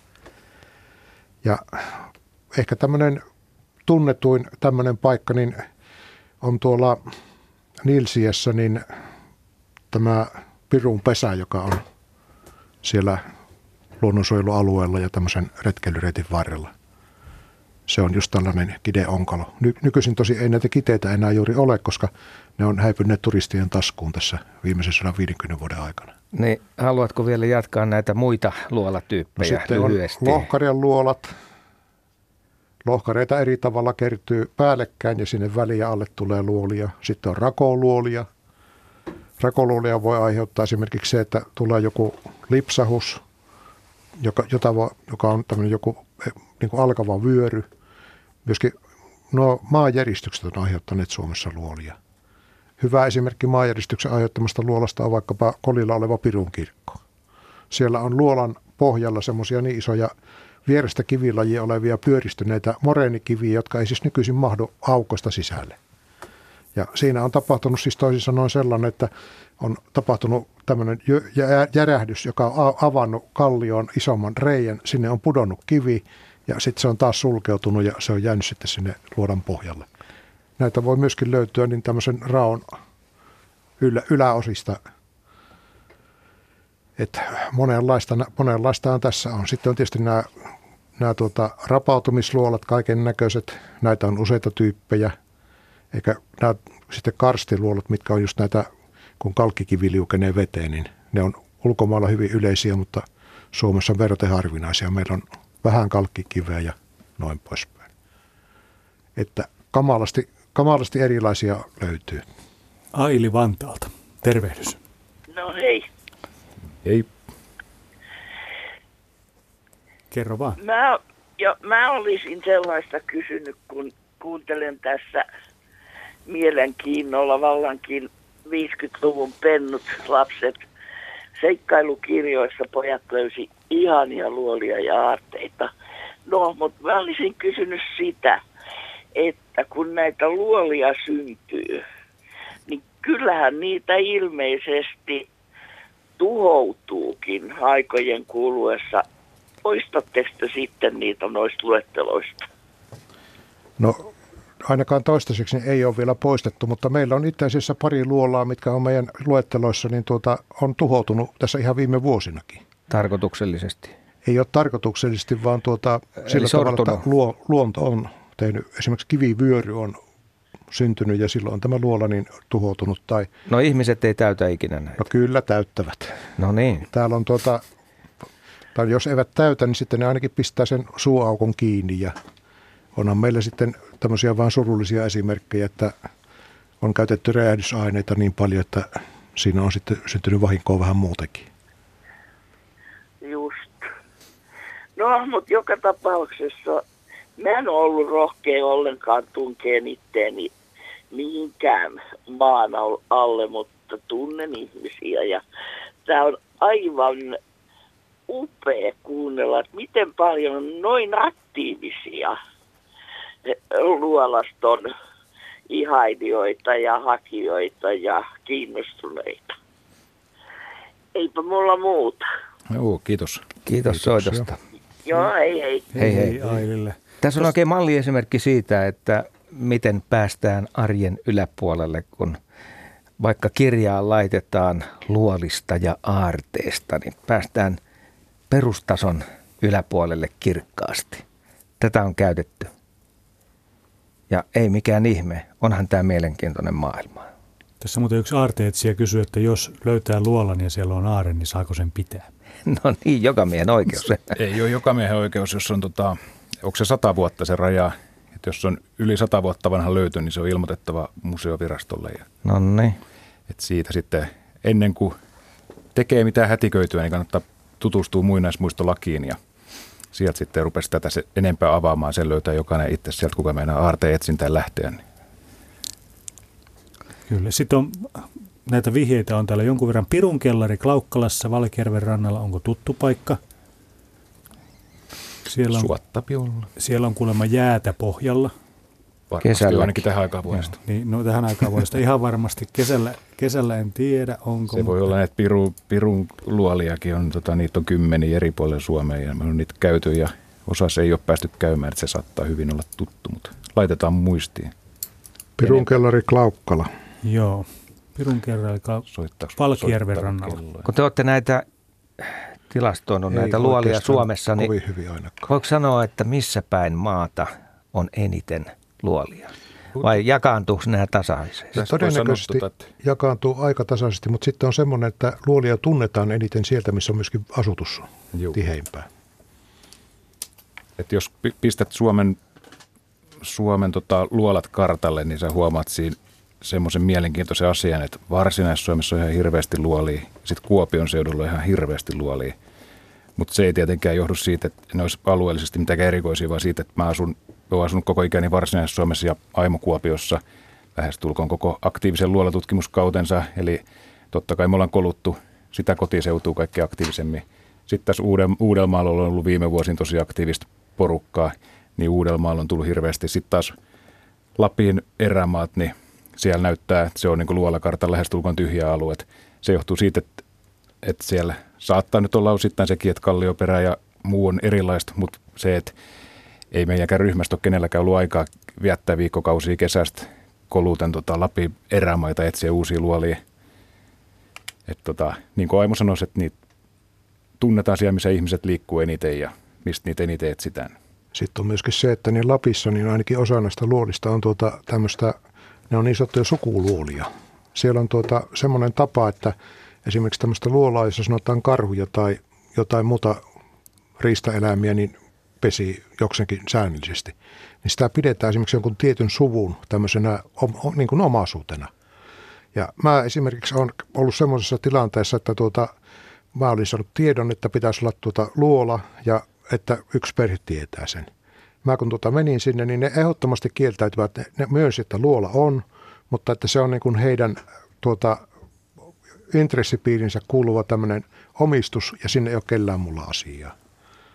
Ja sitten on yksi toinen tapaus oli semmoinen, että tuolla lähellä Venäjän rajaa jossain siinä Saariselän itäosassa, niin piti olla yhdellä kaverilla sukuluola. Mutta hän sitten olisi näyttänyt tämän paikan mulle semmoisilla ehdoilla, että minun olisi pitänyt tulla kenellekään ilmoittamatta karttoja tai jotain muuta tämmöistä mukaan ottamatta, niin hän olisi niin kuin näyttänyt sen. Ja hän lähetti mulle pari valokuvaakin jopa tästä luolasta. Mutta tuota, tämä oli sen verran kyllä hoopotilanne, että minua pikkusen arvelutti ja en tuota lähtenyt loppujen lopuksi tähän. Lähetin hänelle sitten ne valokuvat takaisin. Otetaan hei tämä illan viimeinen soittaja tähän lähetykseen. Otetaan se senkin takia, että koska meillä täällä studiossa on mies, jonka varpaalle on pudonnut meteorietti, niin, niin Harri Kangasalalta, hänellä on kanssa. Joo, tämmöinen tuli mieleen, kun olen ollut tuolla Lapissa ihan ylhäällä siellä Kulmakissa ja Seveteri on ollut tutkimassa nuorena miehenä aluetta ja, ja tota noin, niin siellä oli tämmöinen ihan pyöreä, pyöreä tota noin, niin 100 metriä suurin piirtein kantissa semmoinen järvi. Ja siihen tuli kolme, kolme puroa, mutta yhtään ei lähtenyt. Ja tota, ihmettelin, että miten se on mahdollista, että onko meteoriitti painannut sen, sen pohjaan niin, että on tehnyt sinne jonkinnäköisen tunnelin, mistä tämä vesi sitten menee muualle pois. Mutta löytyykö vastaavia tämmöisiä, tämmöisiä Suomesta? No kyllä meillä löytyy muutamia tämmöisiä vastaavia. Ne on yleensä semmoisissa paikoissa, että siinä on mukana tällainen jonkunlainen kalliossa oleva rakoilu- tai heikkousvyöhyke. Ja tuota, tämä vyöhyke sitten aiheuttaa sen, että se vuotaa se järvi jostain kohti maan, maan alitse. Joo, joo. Eli siellä on tunneli olemassa. Siinä ei välttämättä ole tunnelia, vaan siinä on tämmöinen rakoverkko, joka on tuota semmoinen, no. että siinä vesi kulkee, mutta esimerkiksi ihminen ei sitä mahtuisi kulkemaan, mutta ehkä jos hiirelle laittaisi sukeltajan mm. välineet, niin sitten tuota voisi päästä siitä läpi. joo, joo, just, just. Et kyllä siinä meteoriitti tietysti, kun se putoo, niin se, sillähän on aikamoinen vaikutus tähän kallioperäänkin, että siinä saattaa käydä jonkinnäköinen tämmöinen pieni katastrofi, niin kuin sanotaan, eli se puhkaiseekin siihen kallioon reijän. Tällaista voi sattua, mutta silloin pitää olla jo aika iso tämä kivi, että se on useita metrejä läpimitalta ja sitten sen täytyy tulla sopivassa kulmassa. Se jos nimittäin tulee hyvin tämmöisessä mm-hmm. matalassa kulmassa ilmakehään, niin tuota, se parhaassa tapauksessa pomppaa sitä pois niin kuin joku kivi veden pinnalta tai sitten se menettää sen kosmisen nopeutta saa jo putoa niin kuin tavallinen kivi, joka pudotetaan. Joo, ja joo. tämmöisiä lohkareita, niin esimerkiksi maailman suurin tuo rautameteoriitti, mikä on tuolla Namibiassa, niin tuota, se on ilmeisesti just tällä tavalla pudonnut, että se on pudonnut vaan tällä ilmakehän ja, ja tuota, painovoima antamalla nopeudella. Ja, joo, joo. ja se on semmoinen, että ei siinä mitään kraateria ole, vaikka se on semmoinen 5-6 metriä halka sieltä oleva. Joo, joo, aika hyvin. Eikö, mä oon ollut nuorena miehenä siellä kasvillisuutta tutkimassa. Mä oon ollut joku semmoinen, se on ollut 58 tai 57, kun me siellä oltiin. Eli se on ollut valkoista aluetta ja me merkattiin kaikki kasvit. Me oltiin Turun, Turun yliopiston lasku sitä tekemässä ja kuinka ollakaan, niin tietysti sieltä löytyy saksalaisten koneita ja muita siihen aikaan lentokoneita ja muuta, mutta tota, sitten oli tämmöinen suppa, niin kuin sanotaan, ja se oli ympäriltään ihan er, kasvu, siis kasvu, semmoista puustoa, mitä ei normaalisti sinne ympärillä muualla kasvanut. Et se oli niin kuin saanut tavallaan jostain ylimääräisen annoksen myöskin ravinteita ja ja tota, se kiinnitti heti huomiota, että miten se on tämmöinen erikoinen paikka. Ja en ole koskaan paljastanut, että missä se on edes. Mutta, Siinä voisi nimittäin yksi semmoinen seikka olla, mikä tuota, olisi, voisi aiheuttaa tämmöisen poikkeavan kasvillisuuden. Nimittäin jos mm. siinä on ollut tämmöinen jäävuori, joka on Joo. tavallaan sulannut siinä, niin Joo, tässä jää, jäävuoressa on silloin moreenia. Joo, ja jos siinä on sopi, sopivanlaista moreenia, niin tuota, siihen jää silloin tämmöinen esimerkiksi hienoaines kerros tähän suppaan, ja ehkä Joo. pikkusen matkaa sitä uloskin päin. Joo, ja niin, tämmöinen niin, hienoaines moreeni on huomattavasti viljavampaa kuin mitä esimerkiksi jos se on ollut muuten tämmöinen hiekkamoreeni tai sanotaan nyt vaikka harjun, harjualuetta. Joo, siinä oli nimenomaan semmoinen penkka ympäri ja, ja sitten tota, siellä oli karkeata kive, kivi, kivistä maastoa alhaalla ja sieltä jostain valui sitten sitä vettäkin. Joo. Että tämmöinen tapaus. Ei mulla muuta. Hyvä. Selvä. Kiitos. Kiitos. Olen Kiitos. Kiitoksia soitosta, Harri. Petri avasi tuossa yhden mielenkiintoisen asian, eli meteoriitti ja Aimo Kejonen. Nyt, nyt kerro ihmeessä lisää, mitä on tapahtunut. Joo, mulla on nimittäin silloin tällöin sattuu tämmöisiä aika hassuja tilanteita, niin mu- muun muassa yhden kerran niin minulle on pudonnut meteoriitti minun varpaalleni Kuopiossa. Ja tuota, multa silloin meni niin, että iso varpaan kynsi lähti kokonaan irti. Miten se tapahtuu? No se tapahtui sillä tavalla, että tuota, tämä meteoriitti kuuluu minun kivikokoelmaan ja, ja tipahti, tipahti, kun mä pyyhin pölyjä. ja tuota, tämä sama meteoriitti on myöskin tuota, pudonnut minun asuntoani siivonneen siivojan varppaalle ja hän joutui ottamaan viikon sairaslomaa. Se on melkoinen lääkärin todistus. Kyllä, joo. Oletko ristinyt sen pirun kiveksi? En. Ja oli se pidempi lento oli siinä vaiheessa jo hoidettu ja tämä oli sitten niin kuin loppuliuku, joka sitten osui tällä tavalla. Mutta te olette viime aikoina syventynyt näihin pyhiin paikkoihin Suomessa.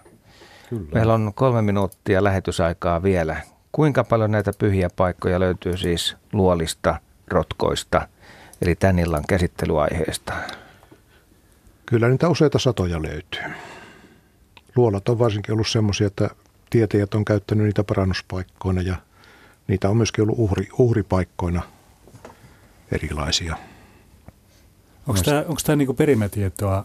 Perimätietoa. Me otettu nimenomaan tuohon meidän aineistoon, aineistoon tuohon Suomen, luoliin, Suomen luonnon pyhiin paikkoihin just tämmöisiä, mihin, että ei ole semmoisia, että jos on pelkästään nimi, on joku pyhä järvi, vaan semmoisia, mihin liittyy ihan arkeologista aineistoa tai – perinä, perimätieto, että tiedetään, että sitä on oikeasti käytetty niin pyhänä paikkana. Nyt me tiedetään, että jos suomalainen menee metsään, niin verenpaine laskee ja syke laskee. Nyt jos ollaan tällaisessa kovassa kalliossa, sen läheisyydessä, niin onko siinä samanlaisia vaikutuksia? On ehdottomasti. On. Tähän. Nyt jos ajatellaan tähän niin terveysmetsät termin kannalta, niin kyllähän tuollaiset kallioalueet, mistä näkee kauas ja – varsinkin jos siellä pääsee kosketuksiin vielä menneisyyden kanssa, että siellä on vaikka joku hautarykkiö ja koskematonta luontoa ympärillä, niin kyllähän se on rauhoittavaa. Ja Voiko sen tuntea siellä kyllä, paikalla? Kyllä sen voi kyllä tuntea. Sen voi tuntea. Et varsinkin tämmöisiä, mitä itsekin on tota Miltä rannikkoseudun kasvatti, niin kyllä tuommoisella niin mahtavan kokoisella pronssikautisella hautaröykköllä, niin kyllä siellä on ihan mykistävä tunnelma, että kyllä siinä tuntee sen pyhyyden. Niin Aimo, kerro tarkemmin, miltä tuntuu tällainen paikka? No se tuntuu sellaiselta, että sinun tekee mieli, mieli tuota ottaa hattu päästäsi, tervehtiä sitä. Olla hiljaa. Olla hetken aikaa hiljaa ja sitten kiittää tätä paikkaa, että olet antanut minun kokea tämän ja mennä hyvin hiljaa poiskin. Sillä lailla. Kyllä siinä on, ne on niin ihan konkreettisia muistoja meidän omilta esiisiltä ja niiltä, joilta Suomea on alettu asuttaa. Niin.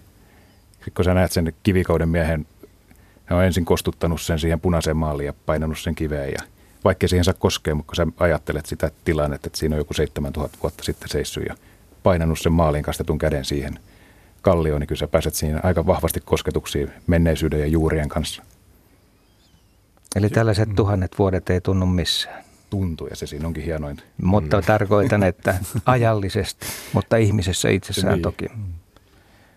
Et kun sanoit, että 7000 vuoden takaa tulee, niin, niin. sen on vain yksi välähdys tässä Niinpä. meidän ympärillä. Se on silmänrepäys.